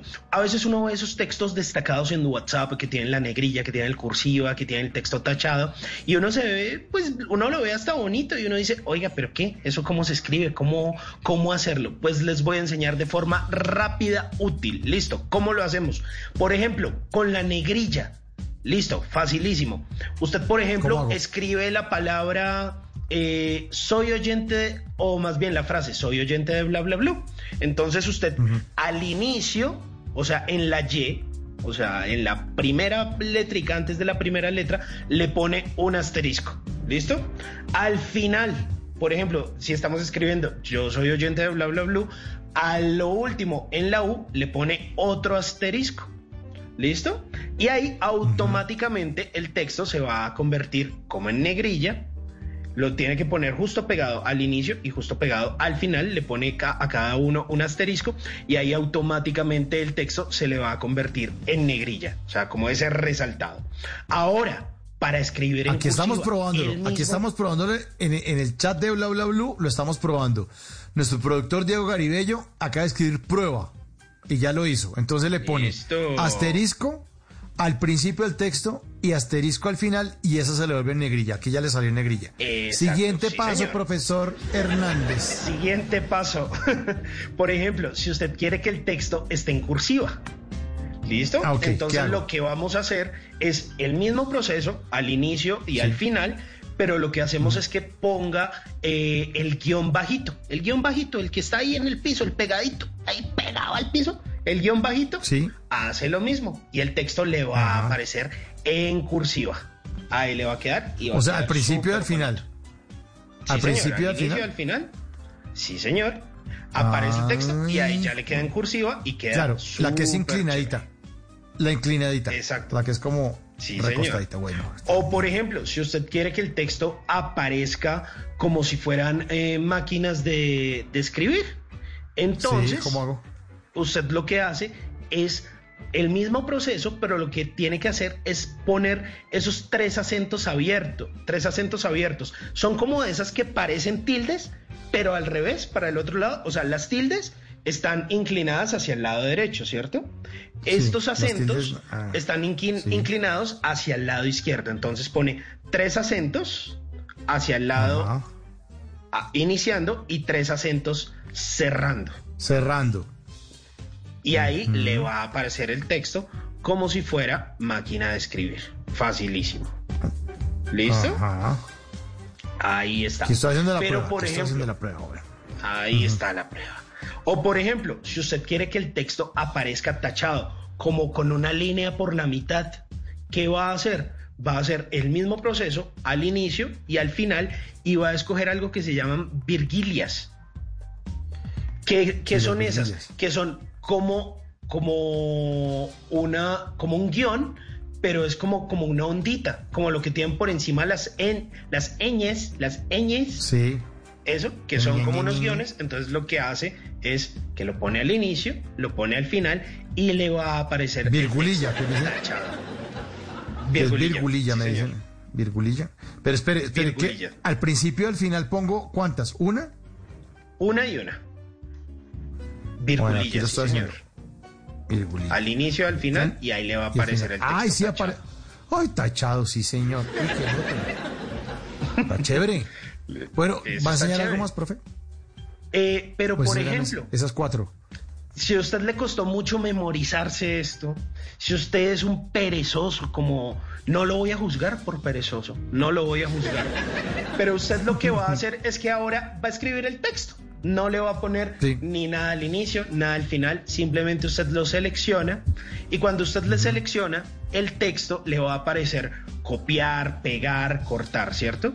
Pero además, Sí. al menos en Android, le aparecen como unos punticos, tres punticos. Usted le da clic sobre esos punticos o ve las otras opciones y lo que le va a aparecer ahí inmediatamente es cómo quiere modificar el texto. Quiere que ese texto vaya en negrilla, en cursiva, tachado, monoespaciado. Monoespaciado quiere decir para que quede como con Ah, sí, la máquina de escribir Claro. y sí, le sale y listo. Facilísimo. ¿Cómo es? Así ¿Cómo quedan sería? unos textos. ¿Cómo sería que quedan esos textos hermosos para enviar por WhatsApp? Ah, qué buena, qué buen dato este. Vea, como dice nuestra chévere. promoción, nunca tiras a la cama sin aprender algo nuevo. Esto es bla bla bla. Oiga, es que yo no sab- la verdad yo no sabía hacer esto. Es una No herramienta tenía- sorpresa que nos ayudará más tarde. Gracias, Miki. Muchas gracias, Miki. Muchas gracias, Miki. Detallazo. Ahí está, ahí 12 está. de la noche, Seguramente para muchos es útil. 35 minutos. Para muchos es útil. A las 12.35 vuelve y timbra el teléfono de Bla Bla Blue 316 692 5274. Guarden el número, guárdenlo para que lo tengan ahí a la mano. Bueno, Simon, responda a ver. Responda en A ver. itálica o en negrilla, como le dé la gana, pero responda. En, en negrilla, en negrilla. En negrilla. Vamos, 316-692-5274, 12.36 minutos. ¿Con quién hablamos? ¿Qué más que ha habido? Aló, buenas noches. Buenas noches. ¿Con quién hablamos? ¿Cómo es su nombre?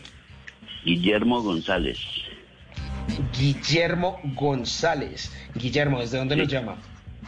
desde Jamundí. Uy, Está pegado el valle. reportan sintonía en el Valle del Cauca. Sí, señor. Guillermo, ¿cómo va la vida por estos días? Muy bien, gracias a Dios. Estoy hablando con Simón Hernández. Con el mismo, mucho gusto. El Ya, mismísimo. Mucho gusto. Yo desde hace días quería hablar con usted, inclusive con el, pro- en el programa que habla usted con María Clara Gra- Gracia. ¿Ella es María Sí, Clara señor. Gracia? Sí. ¿Sí? Sí, Sí, señor. Yo quería Sí, comunicarme Blue Jeans. con ustedes porque quería contarles lo siguiente. Sí, sí, en Blue Jeans, sí. Bueno, yo quiero contarles lo siguiente. Resulta de que soy un señor de 64 años de edad. ¿Sí? Sí, señor. Bueno, a la edad de 7 años mi mamá me dejaba cuidando con una joven de 18 años, la cual abusó sexualmente de mí durante más o menos unos seis meses Y eso me creó un trauma psicológico y a la vez me volví un experto en hacerle tener orgasmos a las mujeres. Eh, eh, ahí me entrevistó Flavia Dos Santos, yo le conté lo que me había sucedido y todo, y me dijo, eh, yo me convertí en un especialista en hacerle tener orgasmos a las mujeres y, y sé cómo se descubren las mujeres multiorgásmicas. Flavia Dos Santos me entrevistó a mí y me dijo, es posible que usted se haya convertido en un especialista en la masturbación femenina, pero de ahí a que usted, sí, así me dijo, me dijo, pero de ahí a que usted sepa cómo se descubre una mujer multiorgásmica, lo dudo mucho porque eso no lo sabe nadie, me dijo. Me dijo, ¿y cómo lo puede comprobar? Y, y yo me quedé mudo porque yo no sabía ni cómo qué responderle ni nada pero hoy en día me gustaría que ella me volviera a entrevistar y le digo, ya, le, ya yo lo puedo comprobar. Yo tengo amigas que, que inclusive yo he sido quien las he descubierto de que son multiorgásmicas y yo lo puedo comprobar a la hora que me diga. Yo Pero sé ¿cómo que- así? Entonces usted... Ah, pero usted allá en Jamundí, que puso como un negocio, puso la casa del orgasmo, ¿cómo funciona esa vaina? No, no, no, no, no, no. Vea, yo he estado trabajando con unas muchachas que manejan sexo de alto nivel, pero en Cali. Y, y dando clases, dando clases, enseñando cómo es, porque eso tiene unos pasos a seguir y a la hora de la verdad es hasta fácil. Y dicen ¿Cómo los- es? los- ¿Cómo sería? Sí, es fácil. Legalmente. ah, eh, eh, Vea, yo quiero hablar con Simón y ojalá que no fuera al aire, sino aparte para contarle algo importantísimo, me parece a mí importantísimo porque yo fui abusado sexualmente a los 7 años, a los 12 años otra señora también abusaba de mí, pero pues ya eso a mí no me parecía abuso porque yo sentía placer ya a esa edad, mientras que a los 7 años sentía dolor, eso, eso, eso fue terrible. A los 12 años para mí eso ya sentía placer. A los 45 años una jovencita a mí no me no me violaba ni nada de eso, pero sí me chantajeaba para que le hiciera el amor y eso también fue otra tortura terrible, terrible, por Dios, y eso duró por ahí dos o tres años esa tortura. Eso yo era Don pero Guillermo. asustadísimo. Sí, señor. No, pero me, me pregunta eh, eh, nuestro productor en, el- en el máster, sabe que estamos Sí. haciendo este programa desde las casas, pero en el máster está eh, Diego Garibello, que es el productor de Bla Bla Blue, y me pregunta que por favor le traslade esa, esa, esa inquietud a usted. ¿Qué es sexo de alto nivel? ¿Cómo es? ¿Cómo sería? A las 12 y Porque- 40. Eso, no, pues es- son muchachas que, vean, la mayoría de las mujeres y la mayoría de los hombres tenemos sexo normal, normal, pero son poquiticas las personas que saben bastante de sexo. Eso sí, yo estoy completamente seguro. Eh, eh, las mujeres que son multiorgásmicas son más o menos, yo diría que son el 10% de la población, mientras que, y, y con la misma técnica como se descubre una mujer multiorgásmica, hay, hay una, eh, con esa misma técnica se le hace tener orgasmos a las mujeres que sufren de anorgasmia, o sea, dificultad para lograr un orgasmo. Y eso es mucho más importante que descubrir a las mujeres multiorgásmicas, porque las mujeres multiorgásmicas son poquitas, son más o menos el 10%, mientras que las mujeres normales eh, y, y- y que sufren de anorgasmia son muchísimas. Y las mujeres que son normales con esa misma técnica pueden tener dos o tres orgasmos de seguidos y eso estoy segurísimo. De pronto Oiga, no eh, don todas. Guillermo. Sí, Sí, pero, pero, pero usted, usted eh, le pasó eso en su niñez, ¿y usted qué se dedicó? ¿Usted es sexólogo?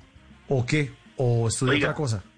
Pues eh, yo prácticamente yo soy casi un sexólogo, pero no porque haya estudiado, sino porque yo me dediqué a estudiar por a leer y ¿ah? ¿Cómo? Empírico, la práctica es el maestro. Exactamente, yo me, yo me agarré a, a leer libros y a estudiar y no sé qué. había, había un señor Luis Fernando Hoyos que era que era sexólogo y hace muchos años y yo mejor dicho le copiaba a ese señor importantísimo, sabía hartísimo ese señor. Pero usted qué se dedicó en su vida, qué, qué- qué estudió, qué hizo. Eh, maestro de cocina. ¿Ah, sí? ¿Se volvió Sí, chef? señor. Sí, sí. Pero, ¿Y pero la pero entonces usted, sí. ¿Cómo dice? ¿Ah? ¿Cuál es la especialidad? Preguntaba Simón. Como maestro de cocina, no, comida Sí, sí, sí, criolla. sí. Yo preparaba, trabajaba en, en casinos grandes y manejaba casinos grandes de 600 almuerzos, así, pero es comida criolla. Pero sí hay que saber. Uh. Pero usted era profesor, pero usted era profesor, profesor de, de culinaria. Mm, No, no, no. No, no. No. Solamente Ah. mm, fui, fui maestro de cocina en, en mucho tiempo en un, en un casino. En, en varios Ah, ok, casinos. como el máster, el máster. Sí, Pero, pero sí. entonces, pero usted, pero ¿cómo hacía usted, digamos, con sus compañeros de trabajo? Porque uno, sabiendo cómo es el tema del multiorgasmo y pudiendo surtir eh, eh, amor eh, a sus compañeros, a la gente que le rodea a usted, como, y, y ahí qué, en la cocina, y la, ah, una cosa lleva a la Sí. otra, vente a Oiga, arrimo el rodillo, ¿qué, qué, cómo era? Oiga, le cuento que eso es algo súper interesante lo que usted está diciendo. Yo- mire que yo soy un viejito de 64 años y a mí me persiguen un poco de muchachitas para que les haga el amor acá en Jamundí. Me tocó que ir, por Dios bendito, me tocó que irme un, un buen tiempo de Jamundí porque a mí me habían amena- amenazado los, los paras y no sé qué y eso, porque me decían que come niñas, que no sé qué. Bueno, en todo caso yo me tocó que irme en un buen tiempo, pero, pero yo sé que, que eso es lo que yo digo, eso es cierto, porque yo estoy muy viejito para que me estén persiguiendo muchachitas por placer. Me, me- he, he estado por, co- por placer con mujeres de traquetos. Aquí nada más en Jamundí hay una muchacha que le dije yo que por favor que no me buscara más porque me da miedo. Ella tiene un marido que, que está jovencito y es un traqueto. Y ella me dice, no, si es que mi marido apenas me coge y me pone a... Y después me lo... y bueno, y, y no más, y no es capaz de sacarme ni un hito. Y usted sabe que yo soy multiorgásmica. Yo lo busco a usted porque usted me saca seis, siete y ocho y, y Julanito no es capaz de sacarme ni No, uno. es que que lo busquen a uno por eso, eso es muy maluco. Uno, un- uno se siente usado. Claro, claro, uno no, uno, uno es un ser humano, uno no es una máquina, pues es una falta de respeto. Sí, claro. Sí, sí, sí. No, pero a mí sí me gusta. Tiene sentimientos. Oye, ¿y usted nunca pensó en volverse actor porno? Porque eso es lo que se necesita como en esos, en esas No, porque es cámaras que- allá en no, esos eh, estudios. No, no, no. Mire que eso es algo diferentísimo para que vea pues usted cómo es la vida. Eso es de, en solo las películas. Las mujeres así no tienen orgasmos. Eso nomás es película. Las mujeres tienen orgasmos más que todo es por la masturbación, no por la penetración. La mayoría de las mujeres no tienen orgasmos por, por medio de la penetración, sino por medio de la masturbación. Eso sí, yo estoy seguro. Eso que, que hacen sexo con violencia y todo eso, eso, eso es nomás en película, pero la realidad, la realidad es que a las mujeres, la gran mayoría no les gusta eso. Eso sí, téngalo por Pero usted seguro. póngase, mujeres- pero usted póngase, no. oiga, pero usted siga echándole, usted siga echándole muela a las esposas de los traquetos y eso sí es sexo con violencia.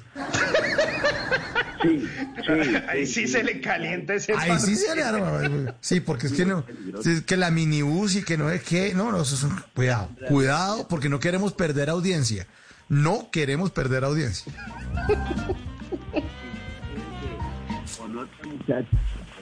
¿Cómo, cómo? ¿Qué se Se, hizo? se nos fue un poquito. Don. Guillermo. No, Guillermo, perdón. Yo no era el anterior oyente. Don Guillermo. Sí, señor. Don Guillermo. Aló. Que arrime la boca al, cele- al teléfono. al tel- o es que está en esas ahí en... eh, ¿No? Sí, concentradito, concentradito en la llamada. por Concentradito.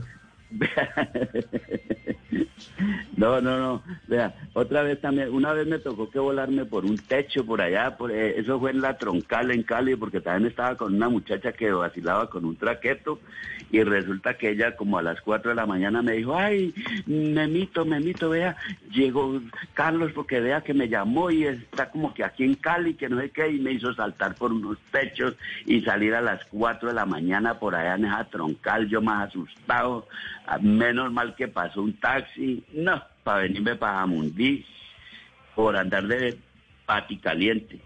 Entonces, No, sí, en realidad cuidado, eso sí es cuidado. peligroso. Cuidado, cuidado, cuidado. Bueno, don Guillermo, no, pero mire, le queremos agradecer mucho su llamada.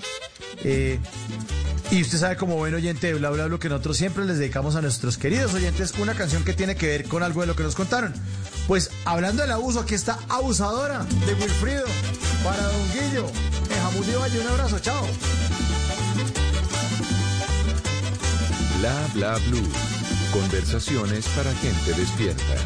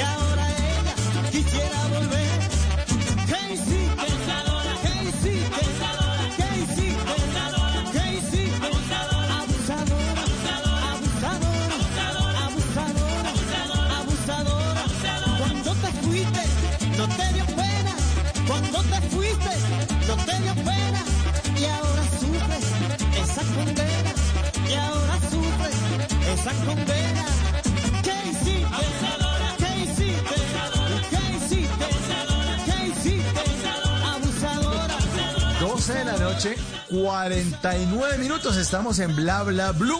Conversaciones para gente despierta. Ay, qué buenas historias que nos cuentan nuestros oyentes. Sí, eso es como una mezcla entre guaracha y abusadora. No, no, no, no. Se Se enloqueció, se enloqueció Ricardo Acevedo, que es el que está en el control master, mezclando abusadora con, con la guaracha. Bueno, Simón Hernández, pongámonos serios, por favor. Usted eh, me mandó un correo donde le dijo, les quiero hablar a los oyentes de Bla Bla Blue acerca de recomendaciones para recibir domicilios conservando la bioseguridad. Ahí sí nos ponemos Oiga, sí, serios, Mauricio, hombre, serios, es que hombre. Hay muchos casos eh, de gente, eh, bueno, realmente no tengo cifras, pero sí he escuchado de muchas personas casos ya cercanos, ¿no? Empieza uno a escuchar casos muy cercanos Sí. de gente que está De contagiada de Sí, COVID. sí. Y antes era como, oiga, usted sí conoce a alguien, oiga, que sí, que no. Y ya cada no, vez los más es- famosos, Tom Hanks por allá y por allá en Italia, los italianos. No, ahora son esos los amigos de uno, el primo, el señor del edificio, sí.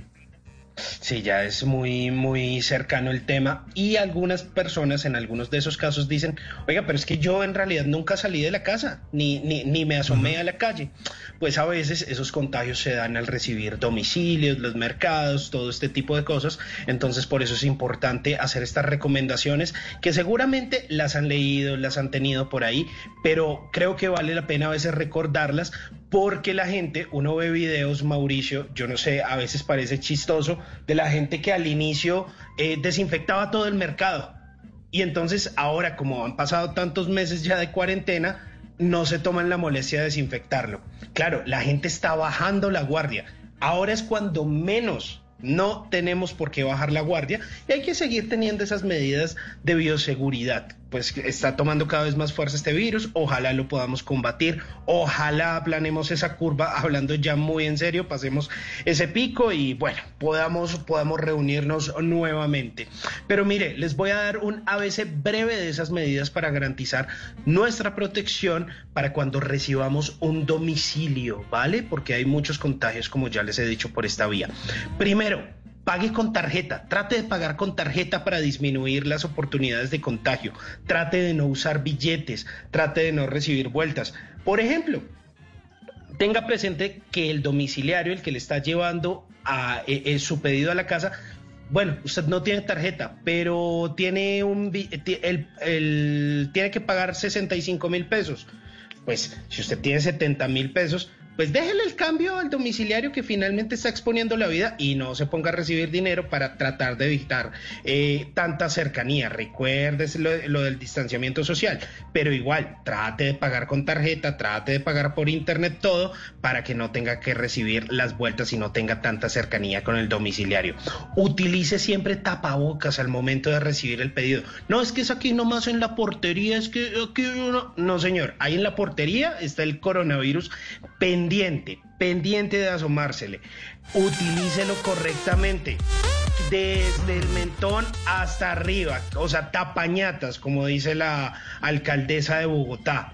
Por favor, que si el eh, domiciliario no tiene el tapabocas bien puesto, repórtelo, repórtelo. No importa cuál sea la compañía domiciliaria, sea directo, sea, o, o recuérdele que no, usted no me entrega eso. Y de hecho, hay muchas aplicaciones y servicios de domicilio que le garantizan a usted que si la persona que le está llevando el domicilio no tiene todo el equipo de bioseguridad, no le echa alcohol, no le entregan con el plástico debido, no tiene el tapabocas bien puesto, usted puede optar por no recibir el domicilio. Listo. Procure mantener una distancia mínima de un metro entre el repartidor y usted al momento de la entrega para disminuir las oportunidades de contagio, pues en ambas partes, tanto de usted para él o de él para usted. Ojo, desinfecte preferiblemente con alcohol la envoltura externa del producto mejor dicho, como dicen por ahí, fumíguelo. El envase del producto, sus medios de pago, si usted bajó con la tarjeta, no, pero es que es chip, yo solo le acerqué, échele alcohol también, échese. Yo, ¿sabe qué hago, Mauricio? Mientras puedo subir a, a lavarme las manos, yo bajo con un tarrito de alcohol. Entonces, apenas me entregan, yo llego y desinfecto, cha, cha, cha, cha, cha, cha, cha, y luego me echo en las manos. Y apenas entro al apartamento, claro, me quito los zapatos, toda la cosa, y voy y me lavo las manos. Pero con eso como que siento que como que corto ahí mientras, mientras llego a, por el jabón y por el agua. Y además, pues ya como lo hemos dicho y como sabemos que se combate este virus, apenas entra a su apartamento de nuevo, apenas haya quitado la envoltura, pues lávese las manos antes y después. ¿Qué es que estoy gastando mucho jabón? Es me, se, lo, se lo aseguro. Sale más barato jabón y agua que un respirador. Claro, claro, claro, O sea, claro, porque no que hay respiradores. que Exacto. No, es que, es que, es que, es que no, no, no hay respiradores en el supermercado, o sea, eso está complicado, las UCI ya están llenísimas, ya están llenísimas, ya, ya no hay nada que hacer, entonces, sí, toca cuidarnos, toca. Y, y- y trate y trate también de lavar la ropa, ¿no? Es que le he escuchado mucho la, el, pues no argumento, la idea a gente, pero, pero es que ah, todo lo que gasto no en agua, esa lavadera, pues yo prefiero lavar y yo prefiero gastar un poquito más y estar bien de salud, la verdad. Es que deberían ver la nota que hizo eh, Vanessa de la Torre de Noticias Caracol de cómo es una UCI. Uy, esa vaina era lo más parecido al infierno, era una cosa terrible. Yo no quiero estar en esa vaina. Me pareció tenaz, o sea, tenaz. Y además, uno dice, yo no quiero estar, y yo creo que cuando uno está de urgencia le van a decir, no es que tampoco puede estar porque no hay camas. Entonces, eche para el pasillo allá a esperar y ahogarse. No, no, no, no, no, no me quiero apuntar a esa. Muchas gracias por las recomendaciones, Simon. Bien, toca cuidarnos. Yo te cuido, o yo me cuido, y después cuido a los demás. Numeral, yo me cuido, yo te cuido. Vamos cerrando, bla, bla, bla. Aquí está Nietzsche, Nietzsche, Nietzsche para los vallecaucanos que se unen a estas conversaciones, que siempre se dejan que los acompañemos con mucho sentimiento. Por esa canción se llama Sin Sentimiento, en bla, bla, bla.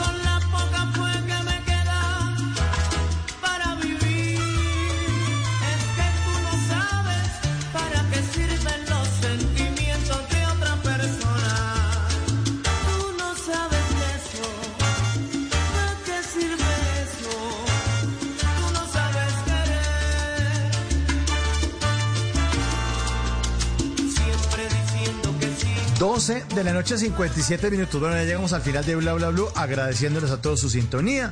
Muchas gracias por dejar que hagamos parte de sus vidas, de su vida cotidiana. Últimos saluditos, Simón. Nuestros oyentes en el 316-692-5274 nos escriben. Nos escriben mensajes Sí, señor. para saludar.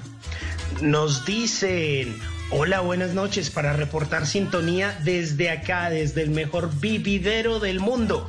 Oiga, Valle del Cauca, Caicedonia Valle, felicitarlos por el programa, que bien, oyente fiel de Blue Radio, un abrazo para usted, Otoniel Pérez, muy, pero muy fuerte ese abrazo que le enviamos. También otro saludito por acá. Nos dicen, buenas noches, Blue Radio, escuchándolos, viajando en Cornorte, Antioquia, viajando desde Puerto Berrío, Antioquia, para Villavicencio Meta. Uy, largo trayecto. Soy fiel oyente. Saludos para mi esposa Karen Tatiana Benjumea, en el barrio El Jordán de Villavicencio Meta, regresando de un gran trabajo. Atentamente, Pedro Julio Moreno. Un abrazo grande para Pedro Julio. Y bueno, también, también, otros oyentes, buenas noches. Es la primera vez que escribo a su programa. Me parece un excelente programa porque tratan muchos temas. Los escucho desde cuando estoy en turno. Soy guarda de seguridad. Los felicito muchísimo. Es Fanny. Un abrazo grande para Fanny. Un abrazo muy grande para Fanny y para todos nuestros oyentes. Muchas gracias por su sintonía y un abrazo para Simón Hernández. Muchas gracias, Simon, por la música y por las notas que estuvieron interesantes esta noche. Muy chéveres como siempre. Hombre, un abrazo para usted, Mauricio. Por supuesto, para nuestros oyentes. Mucha fuerza, mucha fuerza. Aún nos falta, pero vamos a salir de esta. Abrazo también para nuestro equipo de trabajo y bueno, para todo el mundo. Muy buena vibra, muy buena vibra y que sea una buena semana. Buena, cero energía, ¿no? Cero grupo. Sí, señor. El que pone eso se llama Ricardo Acevedo, que también le mandamos un abrazo y le agradecemos mucho por ser parte de Bla Bla Blue. Diego Garibello es el productor, el que pone la gotica, sí, señor. Ese, ese, ese. Diego Garibello es el productor que ahora eh, le au- autoriza que le tiren un baldado de agua ahí. Y obviamente a nuestros invitados. Claudia Bamón, en la primera hora del programa. Joelis Camargo, la estrella que aún no ha sido descubierta. Sí, hoy la descubrimos, la descubrimos aquí en Bla Bla Blue. Y ya le dijimos que cuando se gane el premio Grammy, aquí esperamos otra entrevista. Vamos a estar muy pendientes que el primer medio de comunicación que creyó en mí que me entrevistó se llama Blue Radio. Sí, señor. Joelis, aquí la apoyamos. A John Jairo, nuestro oyente, también en Obando, mucho ánimo. Y a Guillermo González, la máquina del sexo, allá en Hamilton, un abrazo. Viene Javier Segura con voces y sonidos. Mi nombre es Mauricio Quintero y los espero a todos ustedes a las 10 de la noche aquí en Bla Bla Blue. Chao, buena noche. Nos encontramos. Chao.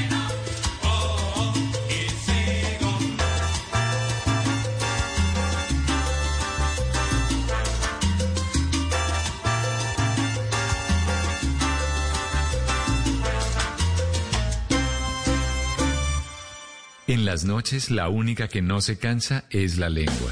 Por eso, de lunes a jueves a las 10 de la noche empieza Bla Bla Blue con invitados de lujo. Soy Lorna Cepeda. Yo soy Diego Verdaguer. Les habla Consuelo Les habla el chef Jorge Raúl. Hola, soy Carolina Cuervo. Dicen la reina de la música popular. Yo soy Adriana Lucía. Yo soy Tato de Evia. Blue, vamos a echar entonces el pote y el Con buena música, con historias que merecen ser contadas, con expertos en esos temas que desde nuestra casa tanto nos inquietan y con las llamadas de los oyentes que quieran hacer parte de este espacio de conversaciones para gente despierta. Bla bla blue. De 10 de la noche a 1 de la mañana. Bla bla blue. Con María Macausla, Simón Hernández y Mauricio Quintero. Bla bla blue.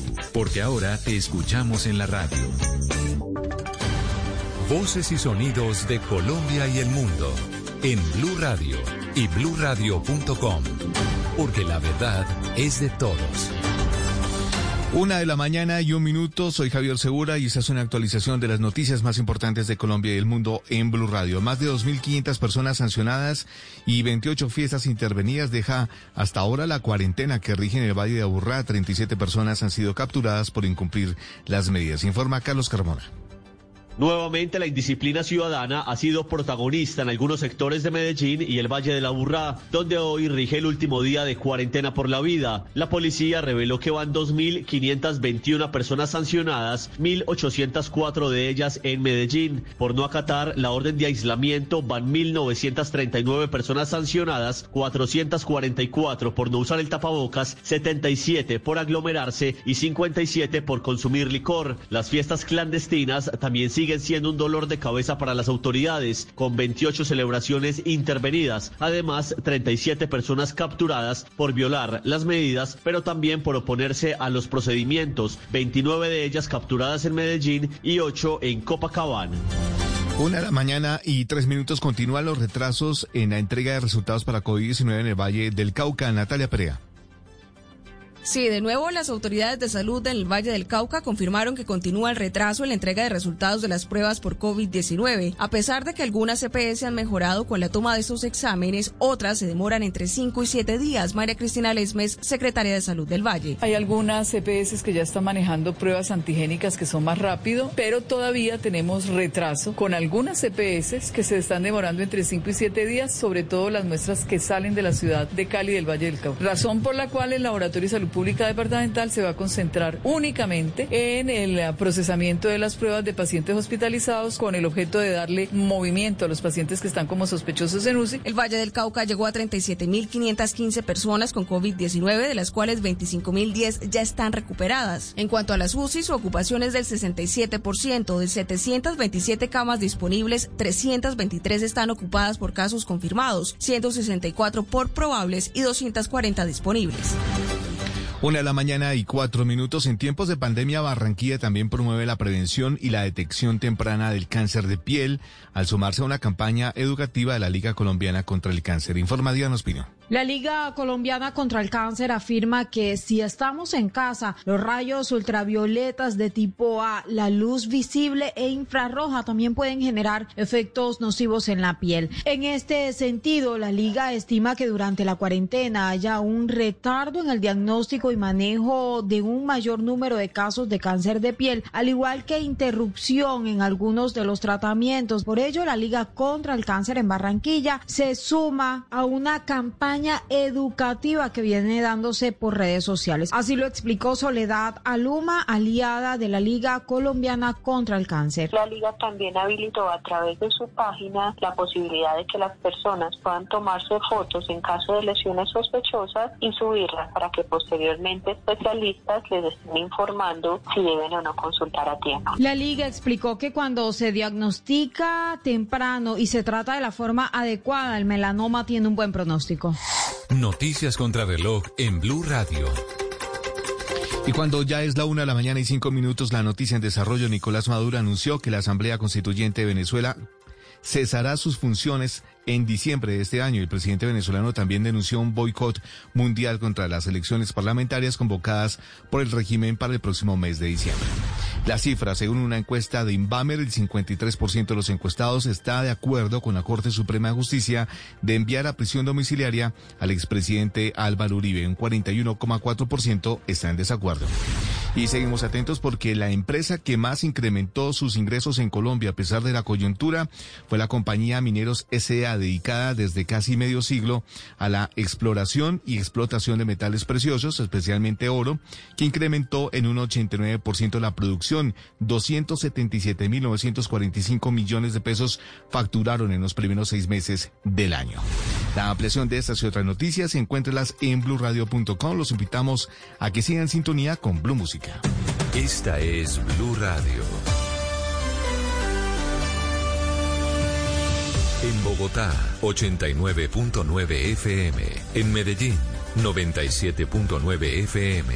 En Cali, 91.5 FM. En Barranquilla, 100.1 FM. En Cartagena, 1090 AM. En Bucaramanga, 960 AM. En Pereira y el norte del Valle, 89.2 FM. En Tunja, 103.1 FM. En Villavicencio, 96.3 FM. En Armenia, 89.2 FM. En Norte de Santander, 97.7 FM. En Neiva, 103.1 FM. Y en Córdoba, 96.0 FM. También en bluradio.com. En Facebook, Blue Radio Colombia. A través de Twitter en arroba Blue Co. Y en la señal de TDT.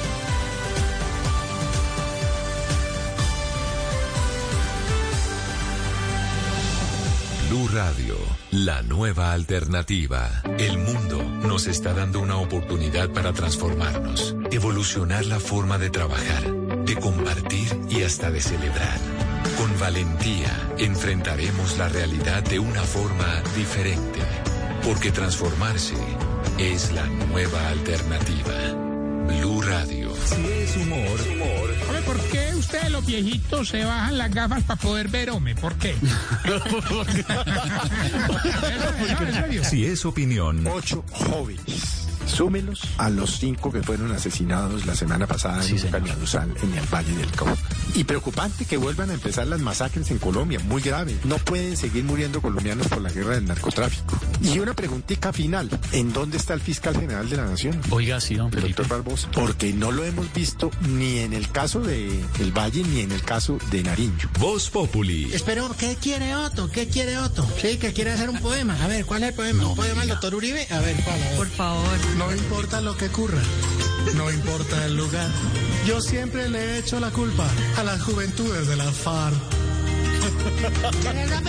De lunes a viernes desde las 4 de la tarde. Si es opinión y humor, está en Blue Radio, la nueva alternativa. Dígale no a las noticias falsas. Evite los medios anónimos e irresponsables. En tiempos de emergencias y de incertidumbre, es fundamental la información verificada y confiable. Los medios de comunicación formalmente establecidos, por su profesionalismo y responsabilidad, son el antídoto más eficaz contra las noticias.